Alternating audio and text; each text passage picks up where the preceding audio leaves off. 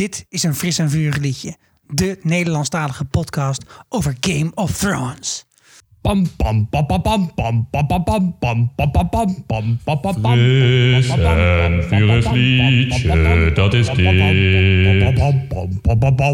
pam pam pam. Fris en vurig liedje, dat is dit. Fris en vurig liedje, dat is dit. Welkom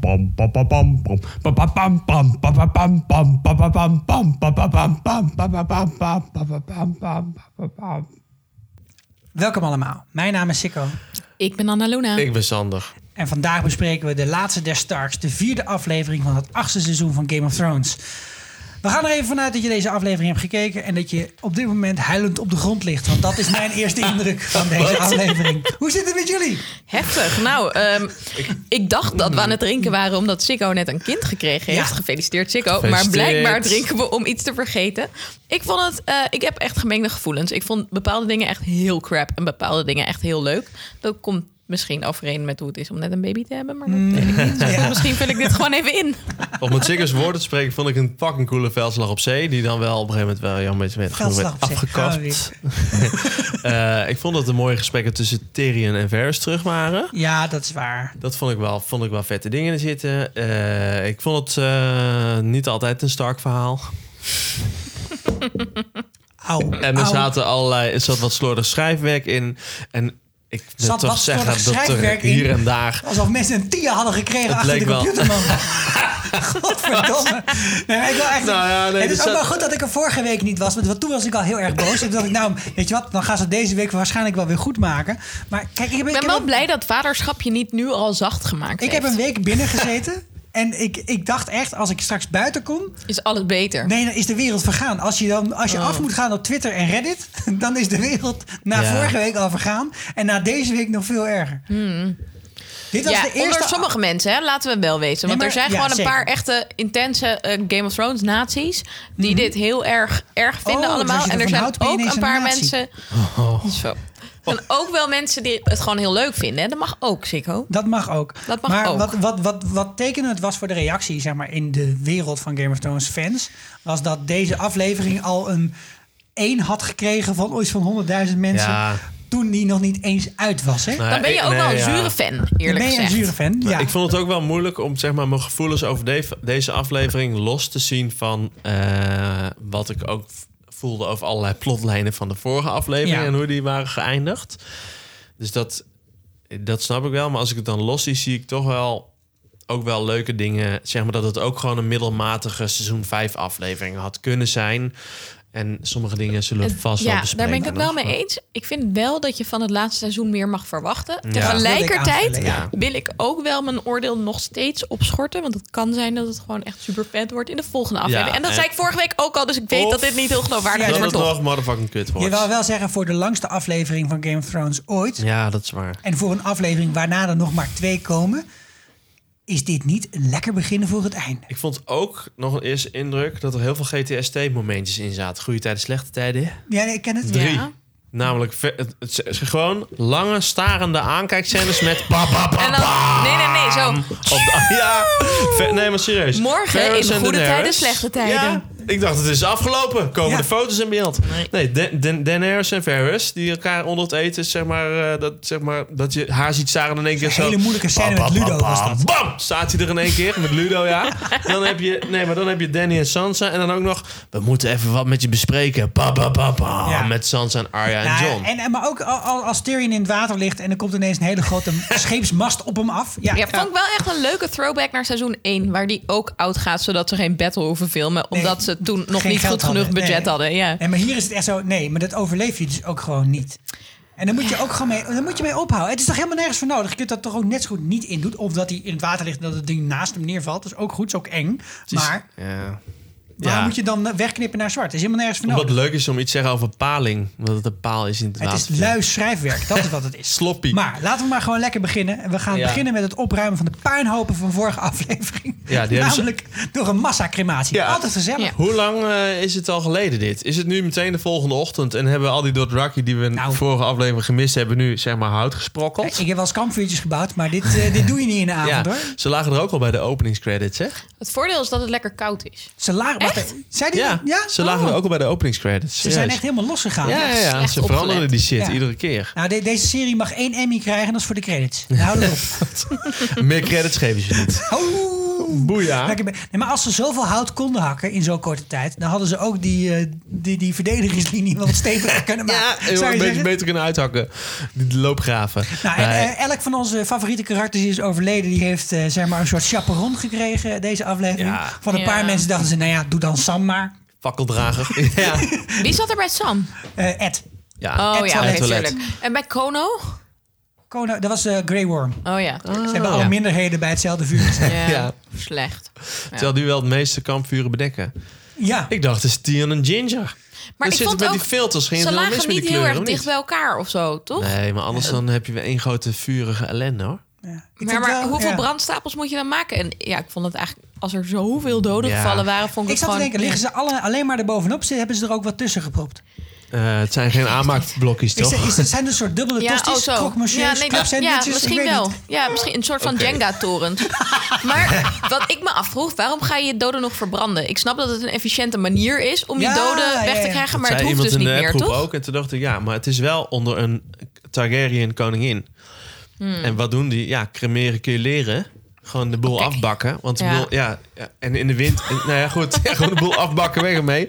Maar ik zat ook te denken... Ze hebben natuurlijk al maandenlang lopen graven. Als ze die shit moeten gaan begraven... Hoe ga je lopen graven daar? Het is fucking koud. Ja, dan kom je de grond er niet in. Nee, dat is wel veel werk. Verteert het niet, dan liggen die lijken over een paar jaar nog. Worden lente. Ja. Nee, dat is goed stinken. Ik had wel een snellere manier bedacht om die lijken te verbranden. Ja, ik ook. Ja. Maar dat is onrespectvol, Sikko.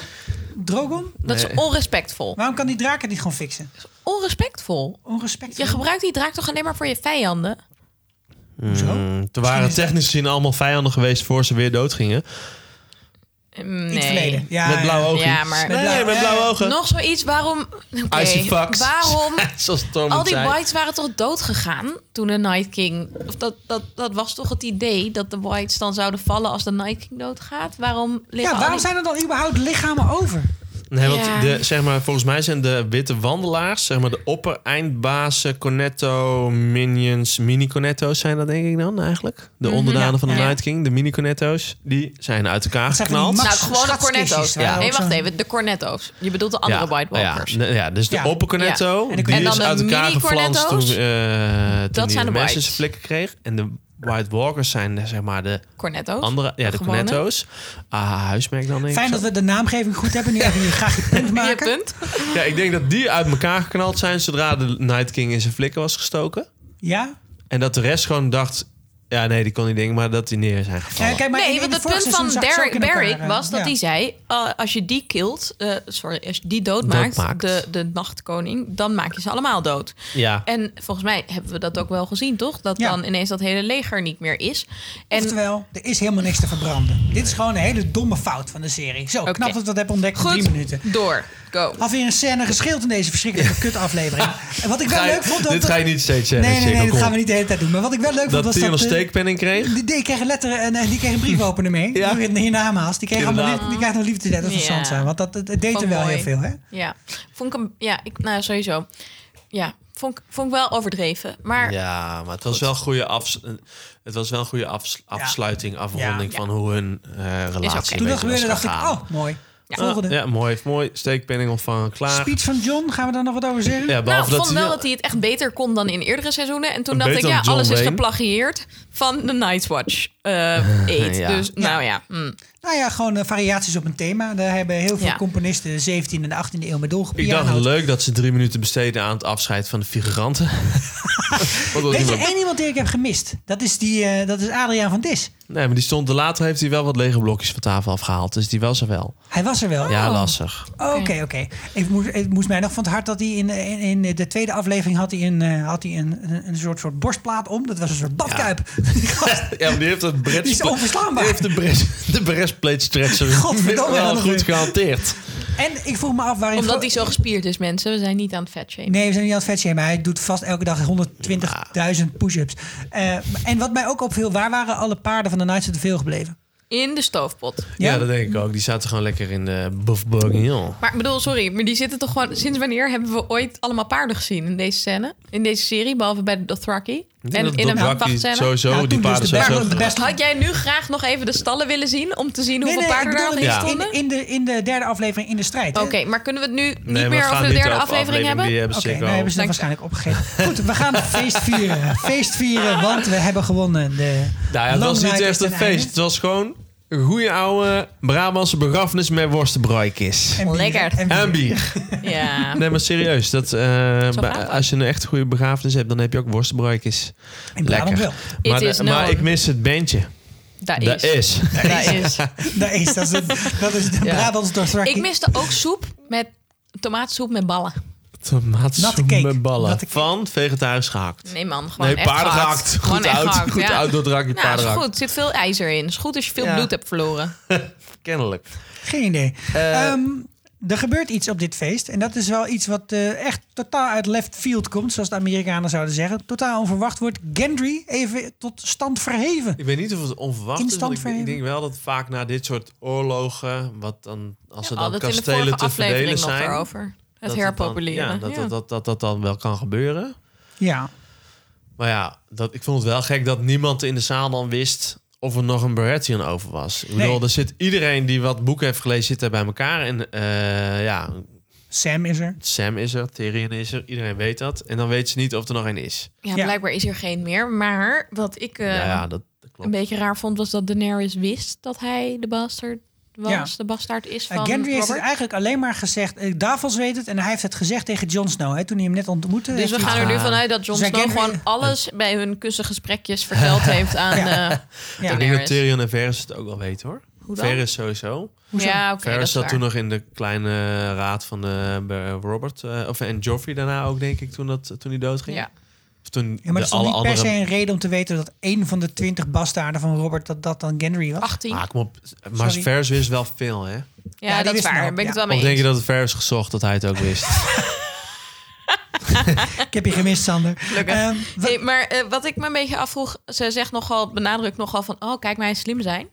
Ja, is het zo slim?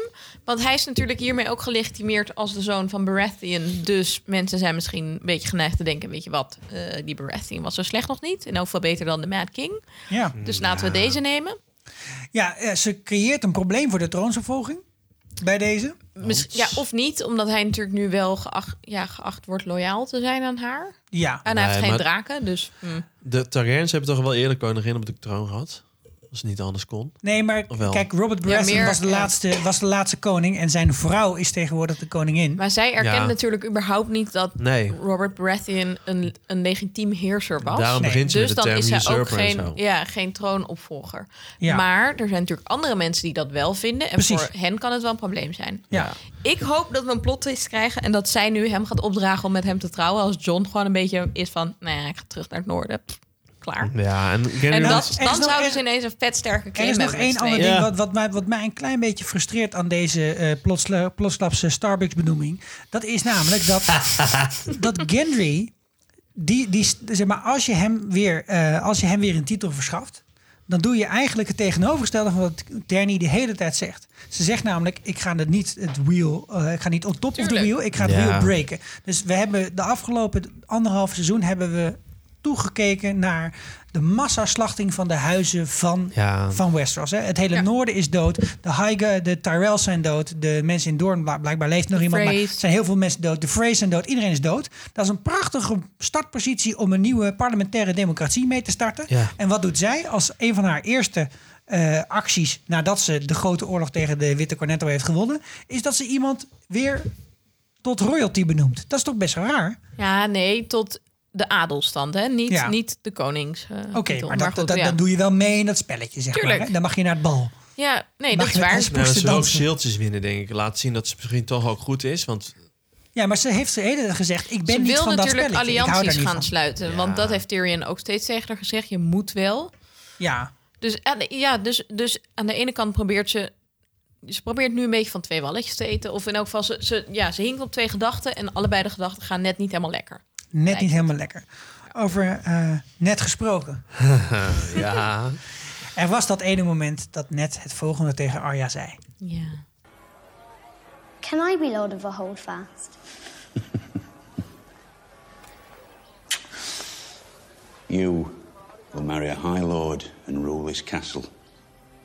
And your sons shall be knights and princes and lords. Mm-hmm. No. That's not me.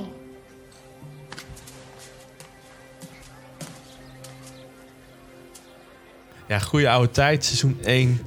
Arya zit achter de katten aan. Ja. En dan zegt ze, ja, mag ik ook vechten? Mag ik ook vechten? En dan zegt Ned, nee. Je krijgt gewoon een man en kinder. Ja. Man en kinderen. En dan zegt ze, dat ben ik niet. Ja, ben ik niet. Dat is wel cool, want dat zegt ze nu ook. Nou ja, tegen Gendry zegt ze dat ook eigenlijk. Oh, arme Gendry. Maar ja, ik vond het heel mooi, omdat in het vorige seizoen ze natuurlijk ook, toen ze Nymeria eindelijk weer terugzag, ook tegen Nymeria zegt van, kom mee naar Winterfell, ik ga terug naar mijn familie, bla bla bla. En dat Nymeria een beetje is van, nee, ik ben hier gewoon vet lekker buiten aan het rondrennen. Ik hoef helemaal geen baas, niemand hoeft me uit te laten. Ik ben gewoon vet zindelijk. Ja, en Nymeria is een wolf. Dat dan Arya zegt, that's not you. Ja. Wat heerlijk. Ja. Vet schattig. Het is wel, als Jorah nog geleefd had, hadden Gendry en Jorah samen over de vriendzonen kunnen gaan praten. Want hij zegt, ik hou van jou. En Arya zegt alleen, dag bedankt, zet de witte. En meer niet. Yeah. Dankjewel. It's not you, it's me. Het is gewoon zielig. Yeah. Nee, ik vroeg me daarbij af, mag je niet op de palen tekenen met een stift? Want zij staat uit te oefenen met pijlenboog. Dan heeft ze ergens een of andere vaatdoek ergens opgetoverd, weet ik veel. Wow. En een spijker. Van alle dingen waar je een probleem van hebt. Ja, nee, maar daar zat ik wel aan te denken, weet je wel. We zouden ons voor het lapje. Ik denk dat ze nog geen stiften hebben. Ja, maar er stond wel een stip op het lapje. Ja, denk ik, waarom teken je gewoon niet op die paal? Ja, oké, los dan daarvan. Omdat je hem dan kan verplaatsen. Hoef je niet de hele paal te verplaatsen. Ja, maar als je toch gewoon een goede stift hebt. Dat is niet handig voor de structurele integriteit van Winterfell. Elleboog op tafel. Overigens een heel sterk fort zou moeten zijn, behalve als een draak er tegenaan blaast. Ja, en daar hebben we ook niet meer gezien dat hele fort nu vet koud is, omdat het overal tochtig is, omdat halve muren weg zijn geslagen trouwens. Maar moeten we nog meer zeggen over pijl en boog en dat ze nog even lekker gaan tongen en volgens... Ja, je hebt het nu denk ik allemaal wel gezegd. Ja, goed samengevat. Ja, ik heb niet het fucking pakket gehad vroeger om een kasteel te rennen. Ik was blij met Arya die gewoon nog even was van, nee, laat maar, mannen. Mannen, laat maar even zitten. Lieve vrouwen. Hey, nee, niet eens. Gewoon liever mensen doodmaken blijkbaar. Daar wordt wel veel over gespeculeerd trouwens op de interwebs. Nee? Oké, gaan we even lekker laten liggen. Wie gaan we laten verder vond ik het ook een heel ongezellig feest, toch, in veel opzichten. Ja, ik mis het beentje. Weet je, bij de Red Wedding hadden ze gewoon een leuke achtergrondmuziekje. Ja, maar nu. Het was stil. Er werden wel spelletjes gespeeld. Ja, zeker. Maar ik denk, het klinkt ook ongezellig, want vroeger, je hebt nu gewoon porselein en zilveren bestek. En dat klingelt zo lekker gezellig als je aan het eten bent met z'n allen. Terwijl dat hout, allemaal hout shit. Oh, wel echt mooi kaarslicht. Ik had eigenlijk het idee dat iedereen het een leuk feestje vond, behalve Daenerys en Varys, toch? Ja, god man, hé. Ik zit ook echt met reden, want Daenerys, ik snap heel goed dat zij het niet leuk vond. Dit is echt het equivalent van net... Nou ja, goed. Jij hebt gewoon 3 draken grootgebracht en bent met ze uit het vuur gestapt. Die heeft een heel leger op de been gebracht. Alles bla bla bla. En ja, je vriendje komt 1 keer op een draak aanzetten en iedereen is meteen zo... Oh my god, you're the man. Amazing. Je bent geweldig, Jon. Je bent geweldig. Laat maar je piemel zuigen. Oké, dat heb ik niemand verder horen zeggen. Maar... Nee, dat is zo, maar snap de symboliek. Oh, dat was de symboliek. Dat is die horen. Sander, even opletten. Dat is die horen. Precies. Welke horen? Nee, waar Tormund uit drinkt. Oh. En ik vond het over vallen symbolen. Wat? Sorry. Ik vond het heel erg rechtmatig dat Daenerys daar een beetje pissig om werd. En dat ze zich heel goed kon voorstellen. Als ik nou ooit samen met Jon op de IJzeren Troon ga zitten, dan is dit hoe mijn leven is. Ja, Alles wat ik doe, krijgt hij de credits voor. Ze wil zelf ook wel neergestoken worden. Maar het zou wel heel erg jammer zijn als de enige reden waarom dit allemaal helemaal naar de poep gaat, is omdat Danny een keer alleen op een feestje is geweest. Het is niet alleen omdat ze een keer alleen op een feestje is geweest. Het liefste in de tocht had staan tongen met Ik ben niet een fan van Daenerys, zoals jullie heel goed weten. Maar ik vond in dit moment, dacht ik wel, ja, dat is ook echt een vervelende situatie. Ja. Ja. Iemand die ook alleen op het feestje is Bran. Die is weer achtergelaten bij het haardvuur in zijn rolstoel. Die ene persoon op dat feestje waarvan je eerst afvraagt, hey, waarom praat niemand met hem? En dan denkt, ja. Een hele saaie dude. Maar wel voor op de Polonaise altijd, denk ik.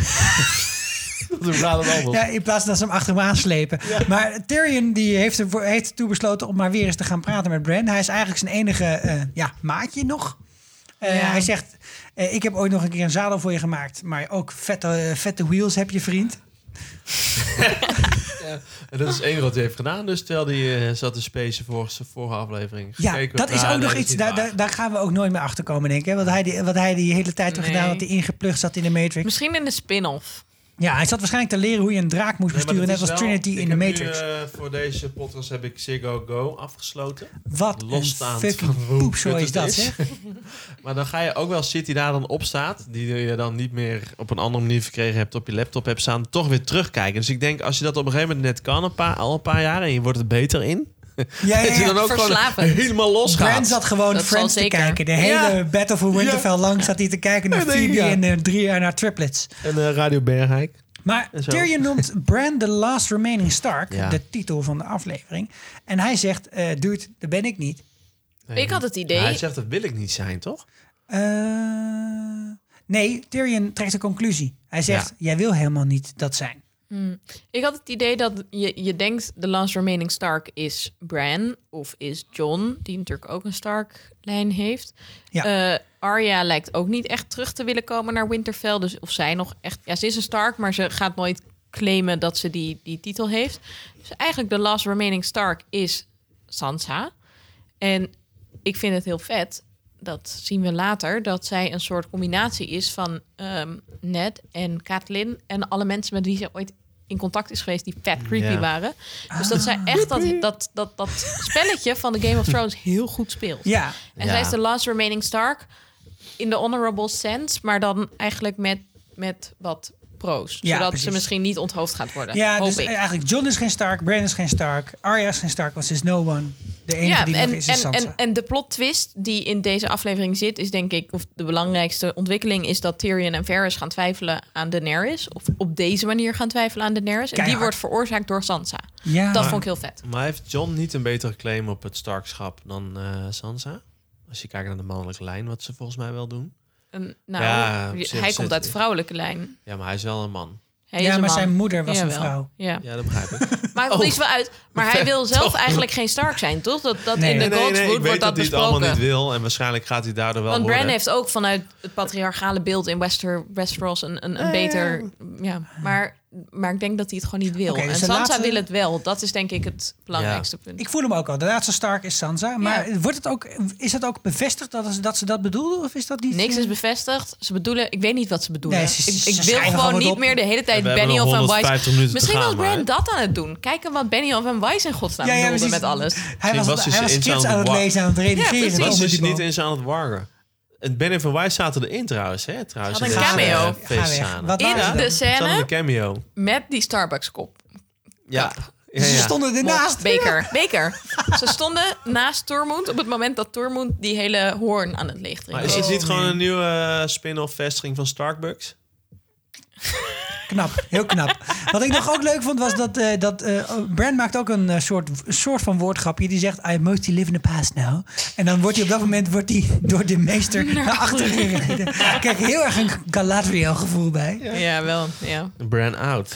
En blijkbaar... Denk je niet ook dat Bran op een gegeven moment aan het einde van dit seizoen... een beetje zo wegvaart op een schip met alle andere elfen? Ja, nee, ik heb nu een soort hij gaat naar Grey's de eeuwige leven verdiend. En ik mag gewoon eeuwig chillen met de hobbits. En dat is dan Sam of zo. Ja, er is waarschijnlijk ergens zo'n eiland, een fantasy-eiland... waar al dat soort types naartoe gestuurd worden. Als ze niet meer nuttig zijn voor het verhaal, dan mogen ze... Later, samen met Ghost. U bent niet meer nuttig Spook. En u bent nog niet dood. Dan mag u naar de Grey Havens. Postplot-eiland. Het postplot-eiland. Ja. PPE. Het is blijkbaar inmiddels al bekend dat Jon dood is geweest. Dat is iets... Blijkbaar wisten meer dan 8 mensen het. En dan is het geen geheim meer. Maar ik kreeg een heel ongemakkelijk gevoel erbij. Want er is op een gegeven moment dat punt dat Jon dat niet wil vertellen in seizoen 7 tegen Dany. En dat this man died for his people. Weet je, iedereen houdt even zijn plas in. Maar nu is er weer zo'n moment. En ik zat heel erg met zo'n soort knoop in mijn slokdarm. Heb je niet het idee dat Tormund dit verhaal zeg maar aan iedereen doorvertelt... op dezelfde manier als dat hij vertelt dat hij ooit door een reuzin voet is. En zo, dat dit gewoon een sterk verhaal is... dat op een gegeven moment natuurlijk de ronde gaat doen. Nee, wel dat mensen het geloven. Maar meer, waarom zou dit niet uitgelekt zijn? Dit wisten ook wel 8 mensen bijna. Fair enough. En Tormund, zal ik er nog over nadenken? Want Tormund is wel de gast... die heeft gewoon een grote mond. Ja. Zeker. Ja, ik wou tormenting doen, maar we zijn een Nederlandstalige podcast. Dus dat kan iedereen... niet, dat soort woordgrappen. Nee, dat doen we niet. Ik ga door over Tormund. Dat is wel de gast die op alle foto's van het gala staat. Maar waarvan iedereen had gehoopt dat hij al zat naar huis was afgevoerd. Met wie niemand gepraat heeft. Maar dat zeiden. Ja, Davos heeft ook wat gedronken. Want die gaat in één keer over het geloof praten. Ik vond het wel opvallend. Het gebeurt vaak dat hij dronken. Kijk maar bij Rob de Kerk. Ik ben op jouw bruiloft geweest. En wat? En dan heb je heel de avond met zatte Brabantse katholieken... Alleen maar pastoors aan mijn bed gaan. Heel raar. Dat is te oud voor, toch? Maar waarom... Nee. Davos. Ik vind dit een heel goed punt. Ik vond het heel fijn dat Davos het hierover had. Want hij was eigenlijk de enige die een soort van nazorg deed. Van, kunnen we het nog even hebben over wat er vorige week gebeurd is? Want dat was een beetje crazy. En waarom is dit gebeurd? En wat was die God? En is deze God nu ineens weg? En waar moet ik nu nog in geloven? Want hij was super sceptisch altijd over de rode God. Ja. En toen heeft natuurlijk Melisandre eerst Jon tot leven gerend. En daarna natuurlijk weer bleek dat ze Shireen geroosterd had. En ja, nu heeft ze toch wel iets bijgedragen. Maar hij zegt ook, we vechten in zijn oorlog. Ja. En nu? Wat nu? En nu? Waar is hij nu? Waar is hij gebleven? De wanhoop. Ik snap het. Dankjewel. Ik kon niet aan mijn woorden komen door alle emoties over Davos. Dankjewel, Anne. Davos is wel echt onze rots in de branding, hoor. In al deze seizoenen vind ik Davos iemand... daar heb ik nog nooit iets op aan te merken gehad.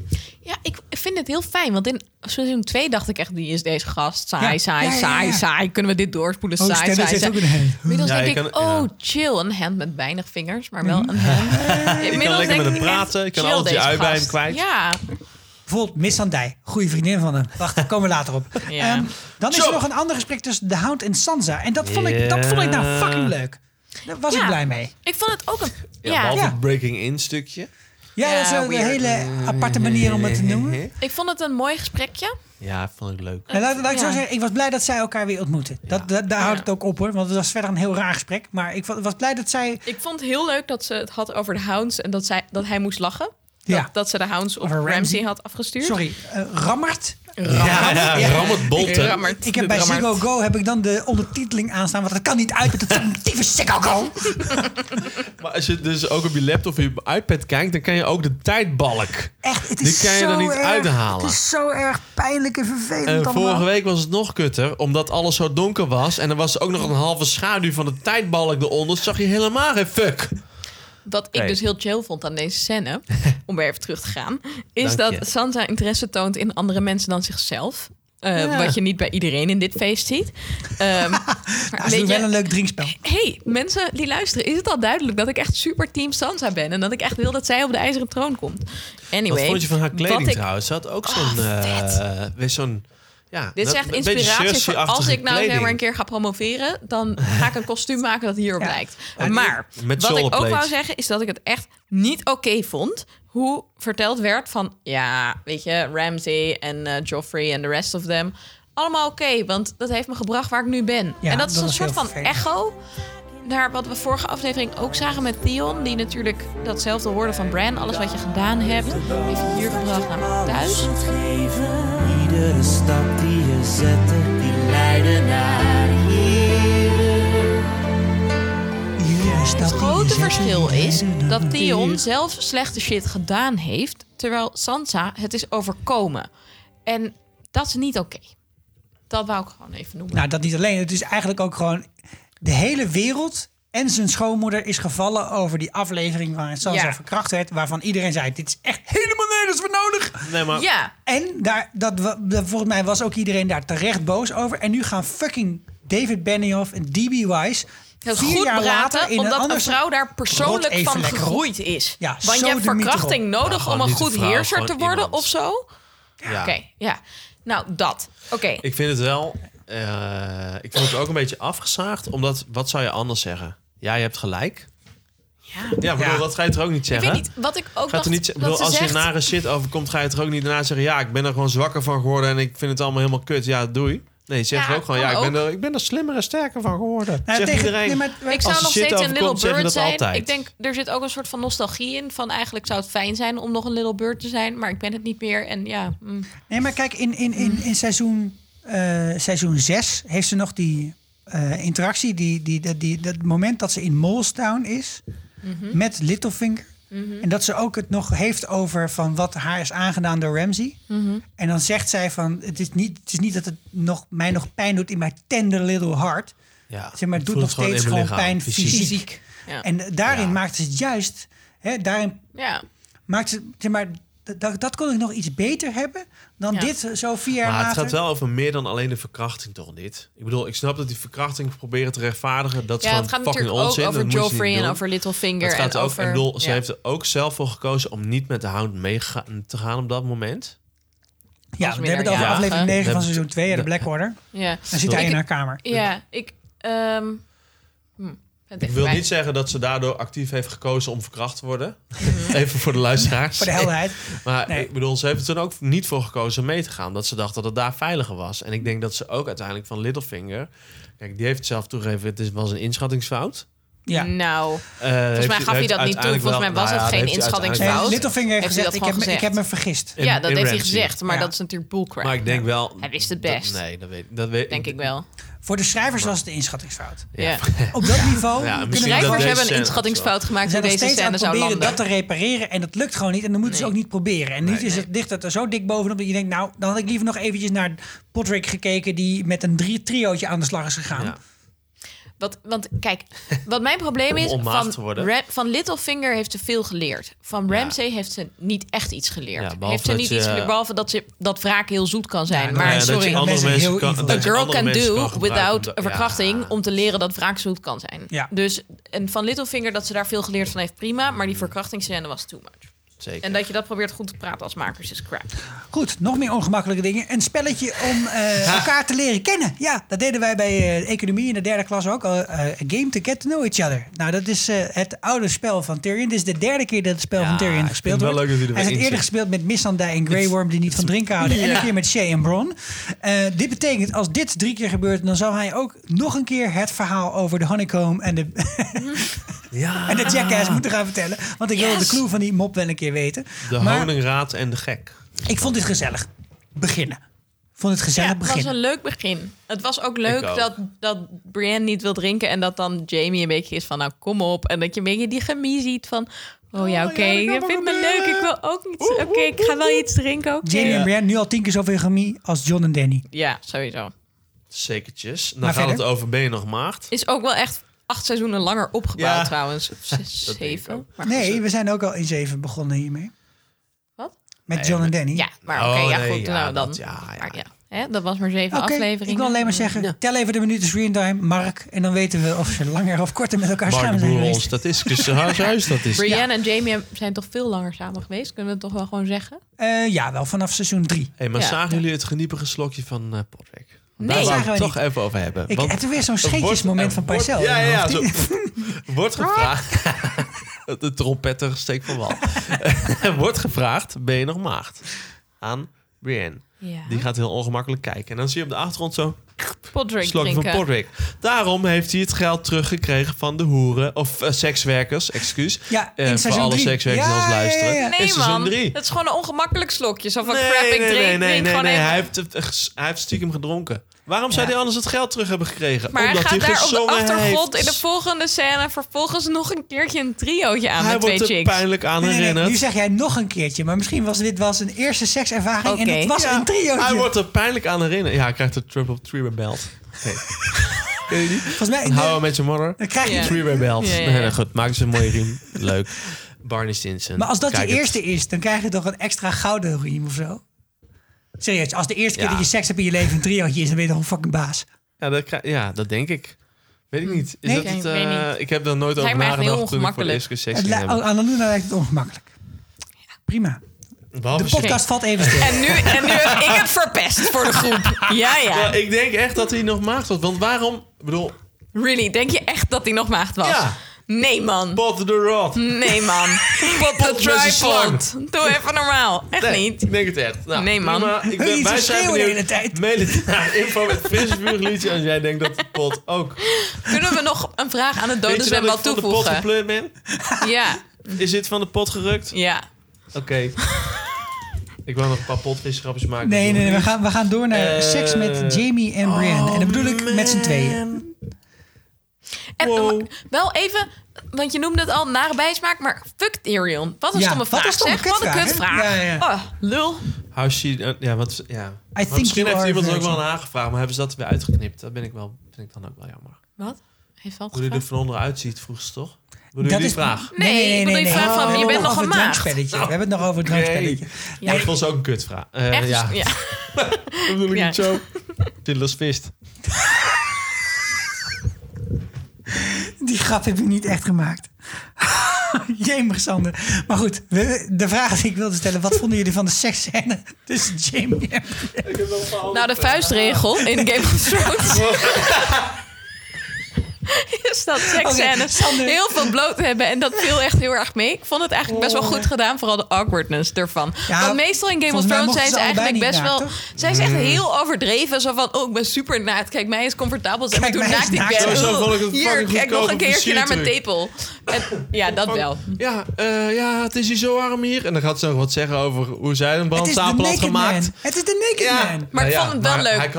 Hij was gewoon vet ongemakkelijk. Want dat had nog nooit met iemand anders gedaan... dan zijn zus. Dus weet hij veel hoe die iemand moet versieren. Ik vraag me af. Ondanks dat hij de hotste man is van het hele koninkrijk.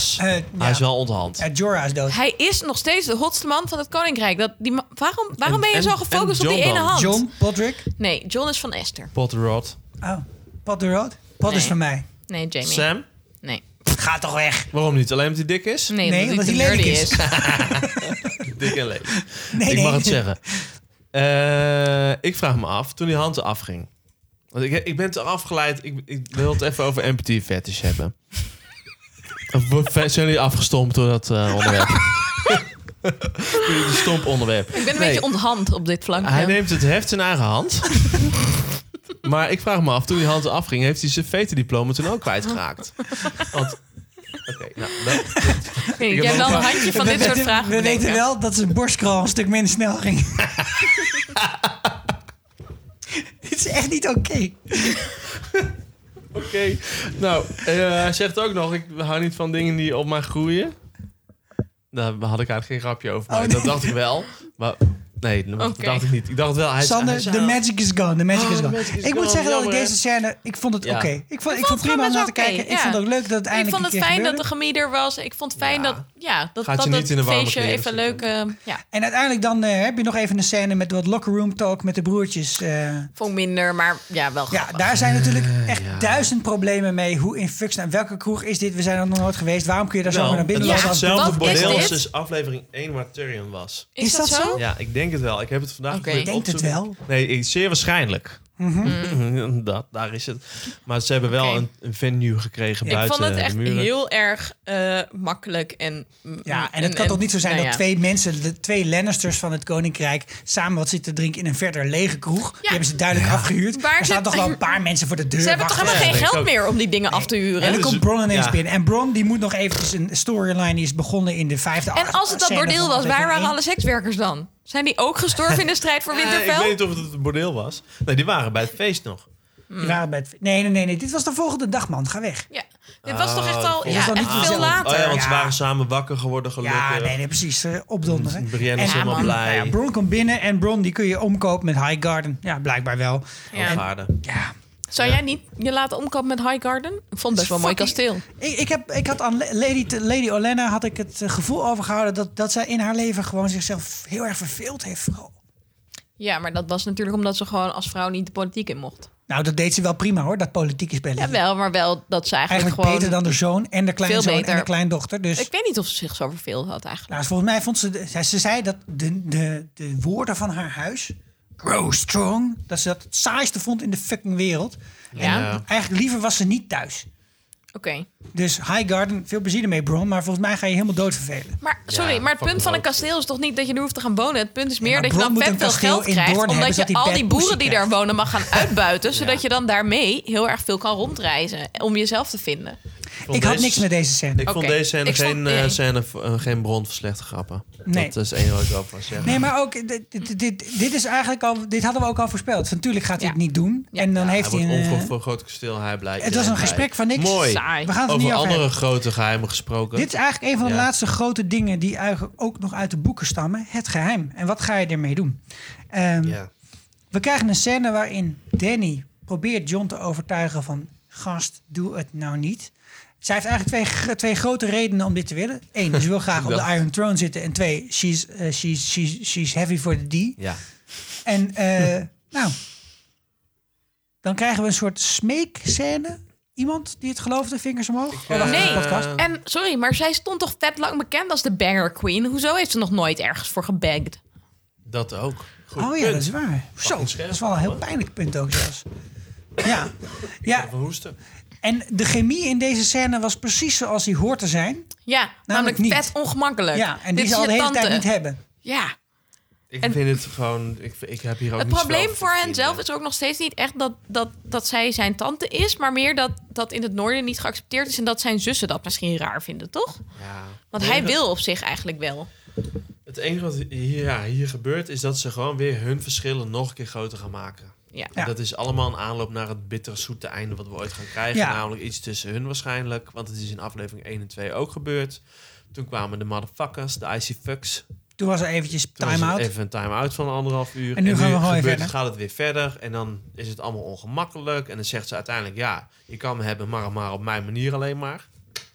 Hij heeft een kale plek op zijn achterhoofd... van dat hij onder de duim zit bij haar als hij dat gaat doen. Ja. Maar ik bedoel, hij zit wel onder de plak bij haar. Laten we eerlijk zijn. Heel erg. En terecht. Ja, dat zie je later onder de plak. Ja, door tegenin opstand te komen. Precies. Wat jammer is. Ja, en om dan maar gelijk even door te gaan naar die scène... waarin hij met Arya en Sansa in de Godwood staat. Onder de boom. Arya is een soort half neutrale scheidsrechter. Vond ik wel grappig hoe zij zich opstelt. Ze zegt van, Jon maakt reële keuzes. Maar er zijn ook wel... Ik dacht eerst 10 minuten... Zeker voor iemand die niet van politiek lijkt te houden. Nee. Ik dacht de eerste 10 minuten ook dat Bran op een greenscreen stond... en niet daar was, zeg maar. Dat hij gewoon de achtergrond was. Hij deed ook niks. Hij stond daar maar gewoon. Ja. Maar toen mocht hij toch wat zeggen en toen gingen we eruit. Ja. Dat is inderdaad...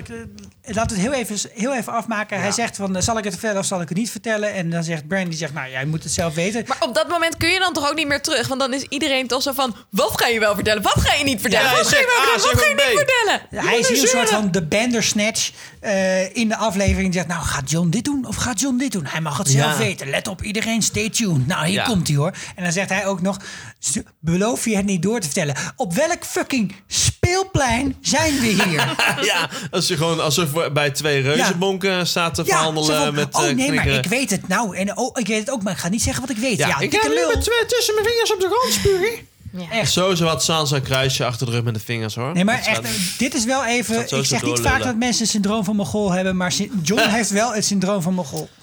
Want hij zegt het dus wel. En hij weet daarmee dus eigenlijk feitelijk... dat hij de hele boel naar de getver heeft geholpen. Ja. En dit is wel een motief wat in Jon zijn leven doorloopt. Hè? Dus aan het einde van seizoen 7 bij die grote council... als hij zegt, ik ga niet... Wees gewoon niet zo slap. Ik heb mijn band gewoon een keer goed geband. Nee, maar hij kiest wel. Hij heeft, nauwelijks. In die aflevering met de council van Elrond in het vorige seizoen... dat hij zegt van, joh, Cersei, jij wil dat ik zeg... dat ik me erbuiten hou, maar ik heb mij niet geband voor Danny. Dan maar dan kies je dus toch nauwelijks. Van, zou het jou pijn doen om af en toe eens een keer te liegen? Als in, kies nou echt voor het goede team door ook te liegen. En door je eigen eer zeg maar een keertje kwetsbaar op te stellen. Hij kan het niet. Maar het gekke is dat hij dat geleerd dacht te hebben van zijn vader. Want daar zei hij ook steeds van... dat heeft hij ook een paar keer benoemd... dat zijn vader altijd zo... eervol was, bladibladibla. Maar dan denk ik, volgens mij is heel je eigen geschiedenisbeeld veranderd... omdat je een andere pa blijkt te hebben. Maar tegelijkertijd is dit die persoon die heel lang gespioneerd heeft... achter de muur. Ja, dus die toen op zich toch niet echt een probleem had met liegen. Ja. Nou, en daarna we doen even tegelijk de volgende scène... waarin Sansa met Tyrion op de muur staat. Eventjes snel daarbij gezegd, volgens mij zit hier heel veel tijd tussen... Want we zijn weer aan het tijdreizen als fucking The Flash in deze aflevering. Ik denk niet dat er heel veel tijd tussen zit. Want Sansa heeft gezegd, echt Daenerys, dat ze vindt dat de troepen rust moeten hebben. En als je zegt, ze moeten rust hebben, dan neem ik aan dat je niet bedoelt, ze moeten een jaar rust hebben. Maar ze moeten een fortnight of zo.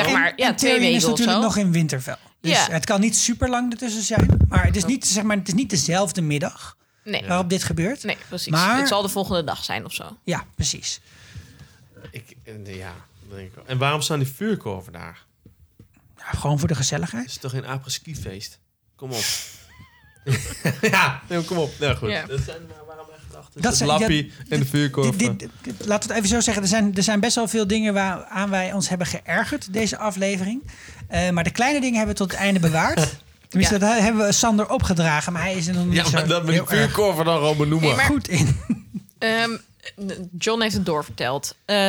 Dit gaat uitblekken dat Jon het heeft doorverteld. Hoewel Daenerys niet zeker kan weten dat het van Jon komt. Want voordat Jon het wist, wisten Bran en Sam het ook al. Ja, die hebben Sam ook allebei reden vertellen. Maar goed, gaan we ervan uit dat Daenerys hier achterkomt en dan Jon gaat roosteren? Holy fuck, ja. Ja, hè? Okay. Echt holy fuck, ja. En zeg maar, dus wat hier even gebeurt, Tyrion die maakt een opmerking. En die lijkt te suggereren dat hij het al weet. I don't want Jon to go down there. The men in my family don't do well in the capital. No, but as your brother once told me, he's not a Stark. Maar deze opmerking betekent niet per se dat hij het weet. Maar misschien dat Sansa ook wel denkt dat hij het weet. En ik denk dat die scène in de crypte van vorige aflevering, dat ze elkaar handjes vasthouden en dat ze elkaar man en vrouw nog blijken te zijn voor hun gevoel, dat wel meespeelt in dit hele verhaal. Dat probeerden ze cryptisch te omschrijven. Oh, wat grappig. Maar ja, dit ja. Maar in elk dit was natuurlijk. Sorry, maar ook. Ik weet dat jij team Sansa bent, Anna. Luna. Post. Okay. Maar dit was echt een super kut idee. Niet alleen van Jon, maar ook van Sansa. Omdat ze het aan fucking Tyrion vertelt. Dat is toch een vet goed idee. Wat gaat Tyrion doen met deze informatie die goed is? Aan Varys vertellen. Varys gaat backstabben. Ja, Tyrion misschien wel niet, want die heeft nog loyaliteit aan Daenerys. Dat is wat Sansa ook ziet. Maar en Sansa denkt dan... Oké, dat Varys dit weet en dat Varys, the man of the people, zoals Sansa weet, want Sansa heeft vet lang in King's Landing doorgebracht en weet heel goed wie in King's Landing welk belang diende, dat hij aan de kant van de people staat, net als Sansa. Want trouwens, in onze WhatsApp-groep kwam een opmerking dat Sansa dit alleen maar doet om zelf meer macht te krijgen. Als dat zo was, zou ze het prima vinden dat Daenerys op de troon komt, omdat Jon dan ook lekker een beetje in het zuiden blijft en zij de Lady of Winterfell wordt. Ja. Zij ziet dat Varys degene is die ook dit dient. Of dat Tyrion... Dat er twijfel gezaaid moet worden in kamp Daenerys. Dat Tyrion de persoon is om dat door te spelen. Het is toch echt levensgevaarlijk? Het is levensgevaarlijk. Het is verraad. Dit is echt volatiel. Ik denk dat Sansa er genoeg op vertrouwt, vanwege de vorige aflevering ook, dat Tyrion niet meteen door gaat vertellen aan Daenerys dat zij haar verraden heeft. En dat ze ervan uitgaat dat Tyrion het moet bespreken, omdat Tyrion nogal een praatgraag karakter is. Ja. En dat de enige persoon met wie die het gaat bespreken Varys is. Ja. Nou, kijk, ik wil hier alleen maar over zeggen wat Daan in de WhatsApp-groep zei. Dus dit is niet een luisteraarsvraag, maar een luisteraarsaanvulling. Die had deze quote zelf bedacht, die net Stark vanuit zijn graf had toegeroepen. I died without telling a soul of that secret and you guys passed it on like herpes on spring break. Come on! En dat gevoel had ik ook echt wel, hoor. Want de volgende scène is natuurlijk Tyrion die tegen Varys vertelt. Wat een prima gesprek was. Ik vond het heel leuk. Maar de reden dat Ned het niet verteld heeft, was dat Robert Baratheon dan Jon zou vermoorden. En Robert Baratheon is al lang dood. Dus weet je? Ja, maar je moet ook je bedenken waarom Robert Baratheon hem dan zou vermoorden. En dat is omdat het namelijk een fucking gevaarlijk weetje is. Ja, vooral voor Robert Baratheon. Ja. Ja, maar die zit niet meer op de troon. En nu voor Daenerys Targaryen. Maar het hele punt van Cersei, Sansa is dat... Gendry. Ja, natuurlijk. Is dat Sansa denkt, op dit moment zijn er genoeg mensen die twijfelen aan hoe legitiem de claim van Daenerys is. Of in elk geval aan hoe geschikt zij is als heerser. Ik ga hier nog wat extra olie op het vuur gooien. Ik vind het een super slimme gamble. Het is een gamble. Chaos is a ladder. Maar het is wel een ladder die je kan winnen. En de Game of Thrones, you win or you die. Ja, en in die zin is het wel een klein beetje de Littlefinger die in de hele realm heeft verteld dat Rhaegal Lyanna heeft ontvoerd. Achtige leugen. Van je weet het niet. Maar dan, wacht even. Betekent dat nu, hè? Luister, dames en heren, luister onze specials over Pinkje en over het spinnetje. Ja. Maar dat betekent dus bij deze dat Varys Littlefinger is geworden. Verslik. Ja, dat snap ik. Want hij gaat dit is het zaaien van chaos. Waarom is Varys Littlefinger geworden als Sansa degene is die deze informatie lekt? Omdat waarom Varys is Sansa dan niet Littlefinger geworden is? Als er 8 mensen zijn die het weten, is het geen geheim meer, maar is het informatie. Ja, maar Littlefinger is toch nooit degene geweest die dan zelf een dolk heeft gestoken in mensen? En dat hij is heeft wel mensen bedreigd overigens, maar Littlefinger heeft altijd geopereerd langs de lijn. Als ik een weetje de wereld inbreng en er ontstaat fucking poepshit... Ja. Dat is een chaos en is er voor mij maar kant. Nu is het dus Sansa die dit de wereld inbrengt. Dus Sansa is de nieuwe Littlefinger. Wat ook plotwise veel logischer is, omdat er seizoenenlang opgebouwd is dat Sansa leert van Littlefinger. Dus waarom moet die credit naar Varys? Oké, weg bij Varys. Gaat terug naar Sansa. Maar dit is dus dan is het echt een Littlefinger move. Jazeker, dit is een vette Littlefinger move. Daarom is die scène ook wel enigszins goed van de Hound en Sansa. Dat zij zegt dat ze iets geleerd heeft van Littlefinger, maar niet van Ramsay. Wow. Ik vind het vet dat we, ondanks de kutgevoelens overleefde aflevering... we toch dit gesprek kunnen hebben over de politieke shit. Sander, ik ben blij dat je dat zegt. Ja. Laten we nog heel even dit stukje dan afmaken. Want er wordt nu heel erg uitgespeeld dat Jon een goede bestuurder zou zijn... en dat Dany een slechte bestuurder zou zijn. En de vraag is eventjes die we van veel mensen kregen in de WhatsApp-groep ook... en die we ook even hier op tafel moeten neerleggen... Is dit niet een beetje overdreven? Is Dany nou echt zo'n slechte ruler? En is Jon dan zo'n goeie? Maar weet je waar ik wel bang voor ben? En dan we gaan natuurlijk af op het bitterzoete einde. Ja. En dat heeft George Martin, de schrijver van de boeken... niet van de serie op dit moment, van de boeken... altijd gezegd, het gaat eindigen... en je wordt er misschien blij van en misschien niet. Het is bitterzoet. Nou, prima. Ik vind dat deze aflevering en ook wel aflevering 1 en 2 heel dik bovenop leggen dat er een heel... dat zeg maar, ze worden geprofileerd, Jon en Daenerys. En Jon wordt heel erg geprofileerd als... hij is een goede, betrouwbare heerser. Hij wil het niet, maar ja, als je niet wil... waarom zou je dan niet toch wel gaan doen? Dat heeft hem nog nooit tegengehouden. Ja. En Daenerys wordt alleen maar gevoed... in dat ze op de vader aan het lijken is. Mm-hmm. Niet dat dat per se zo is, maar het wordt wel zo geframed. Hoe zeg je dat in het Nederlands? Ja. Het wordt zo neergezet. De spindokter is aan het werk. Het spinnetje. Jack en ik denk dat dit soort dingen er allemaal aan bijdragen. Dat zeg maar die veten tussen Jon en Daenerys aangewakkerd gaan worden. Ik denk wel dat het grote verschil tussen Jon en Daenerys is dat Jon heel goed is in allianties smeden met verschillende mensen. Terwijl Daenerys juist daarin af en toe nog wel fouten gemaakt heeft, omdat ze gewoon dacht, je kan ze ook gewoon allemaal verbranden. Waarom zou ik moeite doen? Daarom heeft ze Gendry, een heer gemaakt. Dat ze beter allianties kan smeden. En ook dat verbranden van mensen. Nog heel even snel, een heel klein zijpaadje. Maar er wordt ook steeds gedaan, het was heel zielig voor Sam dat hij erachter kwam in de eerste aflevering, dat zijn vader en zijn broer in de fik waren gezet. Maar die mensen hebben ook gewoon een keuze gekregen. Er is gewoon gezegd, meneer Tarly, het is Ben Denis. En hij werd zelfs voorgesteld, hij mag naar de Night's Watch. Nee, dat werd niet voorgesteld. Tyrion heeft dat voorgesteld aan Daenerys, maar zij heeft dat niet in overweging genomen. Maar hij wilde dat ook niet. Hij zei, zet me dan maar in de fik. Ja, dat klopt. Maar dat is ook nooit een serieus aanbod. Nou ja, goed. Ja. Daar is de brandweer. Ambulance op de achtergrond. Komt even langs. Nee, ik denk wel dat er vrij dik bovenop ligt dat hij een betere heerser zou kunnen zijn. Omdat er meer mensen zich aan hem willen verbinden. En omdat hij vaker iets van genade toont. Terwijl zij dat weinig doet.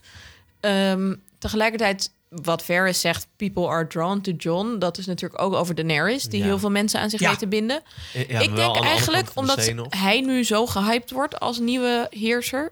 hij gaat het ook niet worden. Nee. Of hij wordt misschien dat we even vooruitblikken op de volgende scènes, maar daar kom ik zo wel op. Maar hij wordt dus, hij kan het misschien worden, maar hij gaat dan weg. Hij gaat het niet doen. Hij kan misschien de troon krijgen en zegt dan ik wil hem niet. Maar er wordt een soort dubbel conflict gespeeld, wat ik wel geinig vind. Dat is dus Dany tegen Jon via de lijn Varys tegen Tyrion. Dat is wat er wel gebeurt. Ja. En Varys heeft gezegd, ik heb al gekozen. Ja. Ik ga helemaal niet meer zoals ik in seizoen 5 jou heb overtuigd om bij Daenerys te gaan. Nee, ik ben van Jon. En wat jij doet, moet je lekker zelf weten. Dus Tyrion, ga jij bij Daenerys of ga je bij Jon? Je moet het zeggen. It's up to you. Dat wordt dan nu natuurlijk, omdat de schrijvers van het script fucking lui zijn, wordt dat weer niet uitgesproken. No. Maar Allah. Ja. Daar zit wel een leuke spanningsboog in. En ik vraag mij af of het mogelijk zou kunnen zijn dat het antwoord op de vraag waarom Varys nou zo erg voor Jon is en niet voor Daenerys, ligt in het feit dat hij als kleine jongen zijn pillar en zijn stones kwijt is geraakt. Want? Hij zegt tegen hem het volgende. A Targaryen father and a Stark mother. Jon's the one man alive who might actually be able to keep the North in the Seven Kingdoms. How many kings and queens have you served? 5, 6, I've lost count. You've always known my reasons. At a certain point you choose a person you believe in and you fight for that person. Even if you know it's a mistake. En volgens mij komt dat voort uit deze scène. One day in Mere, a certain man made my master an offer too tempting to refuse. I feared the man meant to use me as I'd heard some men used small boys, but what he wanted was far worse. He gave me a potion that made me powerless to move or speak, yet did nothing to dull my senses. With a hooked blade, he sliced me, root and stem, chanting all the while.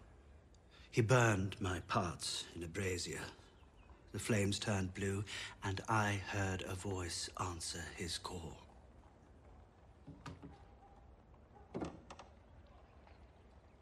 I still dream of that night. Not of the sorcerer, not of his blade. I dream of the voice from the flames. Was it a god, a demon, a conjurer's trick? I don't know. But the sorcerer called, and a voice answered. And ever since that day, I have hated magic and all those who practice it. Wat ik niet heel raar zou vinden, even hierop terugslaand, is dat we een soort situatie krijgen waarin wordt bekendgemaakt wat er dan al die jaren geleden tegen Varys is gezegd op het moment dat zijn zaakje in de fik ging. Ja, dat zou heel goed kunnen. Ook omdat we natuurlijk een foreshadowing hebben gehad vorig seizoen dat Varys dood zou moeten gaan in Westeros. Die gaat dit seizoen niet overleven. Dat is denk ik wel duidelijk. Precies, dat zegt Melisandre voor Varys. Het zou heel goed kunnen dat we ook nog horen wat hij dan gehoord heeft. Ik denk niet dat het zo is dat hij Jon kiest omdat die een piemel heeft. Als dat even de platte vertaling is van wat jij bedoelde. Nee, dat bedoelde ik helemaal niet. Nee, ik bedoelde echt, dat is iets tegen hem gezegd door Rohulur. En Rohulur heeft wel de Battle of Winterfell gewonnen. Ja. Maar ik denk wat Varys gewoon uitlegt, het ligt echt vrij duidelijk op tafel. Het ligt echt wel vrij heftig daar zo. Heeft hij zijn zaakje op tafel gelegd? Ja. Want hij zegt dat hij het voor de people doet. En Daenerys, hij ziet dat gewoon niet. Waarom geloof je dat niet? Omdat ik dat een nepverhaal vind. Ik vind dat geen nepverhaal. Nee, ik vond die verklaring, al die people, ze zijn net zo echt als jij en ik. Alleen weten we hun naam niet, maar ze zijn net zo echt. Ze hebben net zoveel... Dat heeft hij vorig seizoen ook al een keer gezegd tegen Daenerys, zo'n verhaal. Maar dat geloof ik niet. Die gast is gewoon gedreven door zijn eigen motief. Luisteraarsvragen over Varys? Misschien even erin. Gooi hem maar in. Daenerys. Ik denk dat hij Stijn heet, maar hij heeft in de WhatsApp-groep zijn naam van Daenerys. Misschien heet hij wel zo, Sander. Oké. Ja, het zou kunnen. Oké, stuur even een appje of het echt zo is. Daenerys, heet jij Daenerys? Gaat hij, denk je, ook nog iets doen om Dany eronder te krijgen, of niet? Ja. Dat vraagt hij van. Er wordt gezegd ooit dat vergif onder andere het wapen is van iemand zonder pillar en stones, zonder ballen en pilaren of zo. Ik denk dat Daenerys spannender aan haar einde gaat komen dan door gif. Denk dat Varys zijn kracht ligt in het verzamelen van geheimen en in het hebben van informatie. Ik denk dat hij al vet lang bezig is met mensen recruteren. We zien in de volgende scène, dat is strategiebespreking, dat Dorne ineens weer onderdeel is van de alliantie. Dat is via Varys binnengekomen, die informatie. En ik denk gewoon dat hij Dorne in zijn zak heeft. En dat hij ook kan zorgen dat ze dus van alliantie verwisselen. En dat dat een plotwist zou kunnen worden. Hey. Maar dat zou dan toch even... Dat is toch super Game of Thrones, dat in een bijzin gezegd wordt van... oh ja, Dorne, by the way, ze zijn ook onderweg. En dat dan ineens Dorne de Gandalf... Nee, maar nou, heel even. Ik ben het met je eens, Anneloen, dat je zegt... iets wordt even zo in een bijzin genoemd... en dus is het een plotwending die je eventjes niet aan zag komen. Maar er is wel één ander ingrediënt... wat ik in ieder geval ken uit Game of Thrones. Dat zijn David Benioff en Weiss. Nee, maar dat je die mensen nou op zijn op zijn minst godverdomme een keer ontmoet hebt. Gossipje. Ja, nee. Ja. Dus ik zie het wel in van, oh ja, mijn champion van tegen de Mountain wordt de Viper. Ja, maar dan moet je hem ook ontmoet hebben. Het zou echt heel raar zijn om in de laatste aflevering... Eens, het is niet zo goed, maar ja, de Knights of the Vale... die hebben we wel een beetje gezien, maar ook niet super uitgebreid. Nee, maar er was wel een scène dat Littlefinger Robin Arryn ging halen. Ik wil niet zeggen dat het goed is. We hebben nog maar 2 afleveringen te gaan... maar ik denk wel dat het kan gebeuren. Zo heb ik in de voorspellingen aflevering besproken... iemand gecast die heel erg voldoet aan het profiel van een prins uit Dorne. Wat het allerergste is op dit moment... is dat ik vlucht naar Reddit... omdat daar betere theorieën staan... dan wat er in een fucking aflevering komt. Ik wil het gezegd hebben. Ik heb het 1 keer gezegd, zeg nooit meer... maar ik ben er verdrietig om. We gaan door. Want er is een strategiebespreking... weer een goede reden om een landkaart uit de muur te trekken. Daarachter ligt ook een hele opslag met kaarten. En we weten ook dat de Lego-blokjes-slijper niet is omgekomen... want er zijn nieuwe gele blokjes. Er zijn nieuwe blokjes bijgekomen. Ja, hij is er in ieder geval nog. En we horen dus dat er steun is vanuit de Greyjoys... en dus vanuit Dorne, zoals jij net al eventjes noemde, Annaluna. Kennelijk leeft de helft er nog van. En blijkbaar zijn er nog Dothraki en Sullied... Ja, de helft, hè? De helft nog. Echt lekker dood met z'n allen. Ik zei dit in de vorige aflevering al. Ik vind het echt heel slecht, maar ja. Nee, maar ik heb wel 1 uitleg waarom. Zeg maar, wij denken allemaal dat er geen Dothraki meer zijn. Maar dat is omdat wij allemaal via Ziggo Go... die hele slechte variant hebben gekeken van de aflevering. Want als je het ziet in een goede kwaliteit... Dan zie je dat al die lichtjes er nog. Ja, maar dan zie je dat niet alleen Jorah terugkomt... maar dat er gewoon 100.000 Dothraki terugkomen. Het was gewoon heel donker. Ja. Dat is de reden, ja. Hey, maar moeten we hier belangrijke dingen over zeggen... of kunnen we gewoon verder gaan deze week? Het enige dat duidelijk is dat Jon het schoothondje is geworden van Dany. En dat ze voorzien hebben dat Euron Greyjoy... met zijn vloot ergens ligt te wachten. Maar dat ze niet bedenken dat ze dan misschien een beetje hoog moeten vliegen... zodat ze die zien aankomen. Daar komen we zo bij de volgende scène. Maar eerst gaan we het hebben over het feit dat er mensen over land... naar King's Landing gaan en over de zee. En over land loopt de Hound.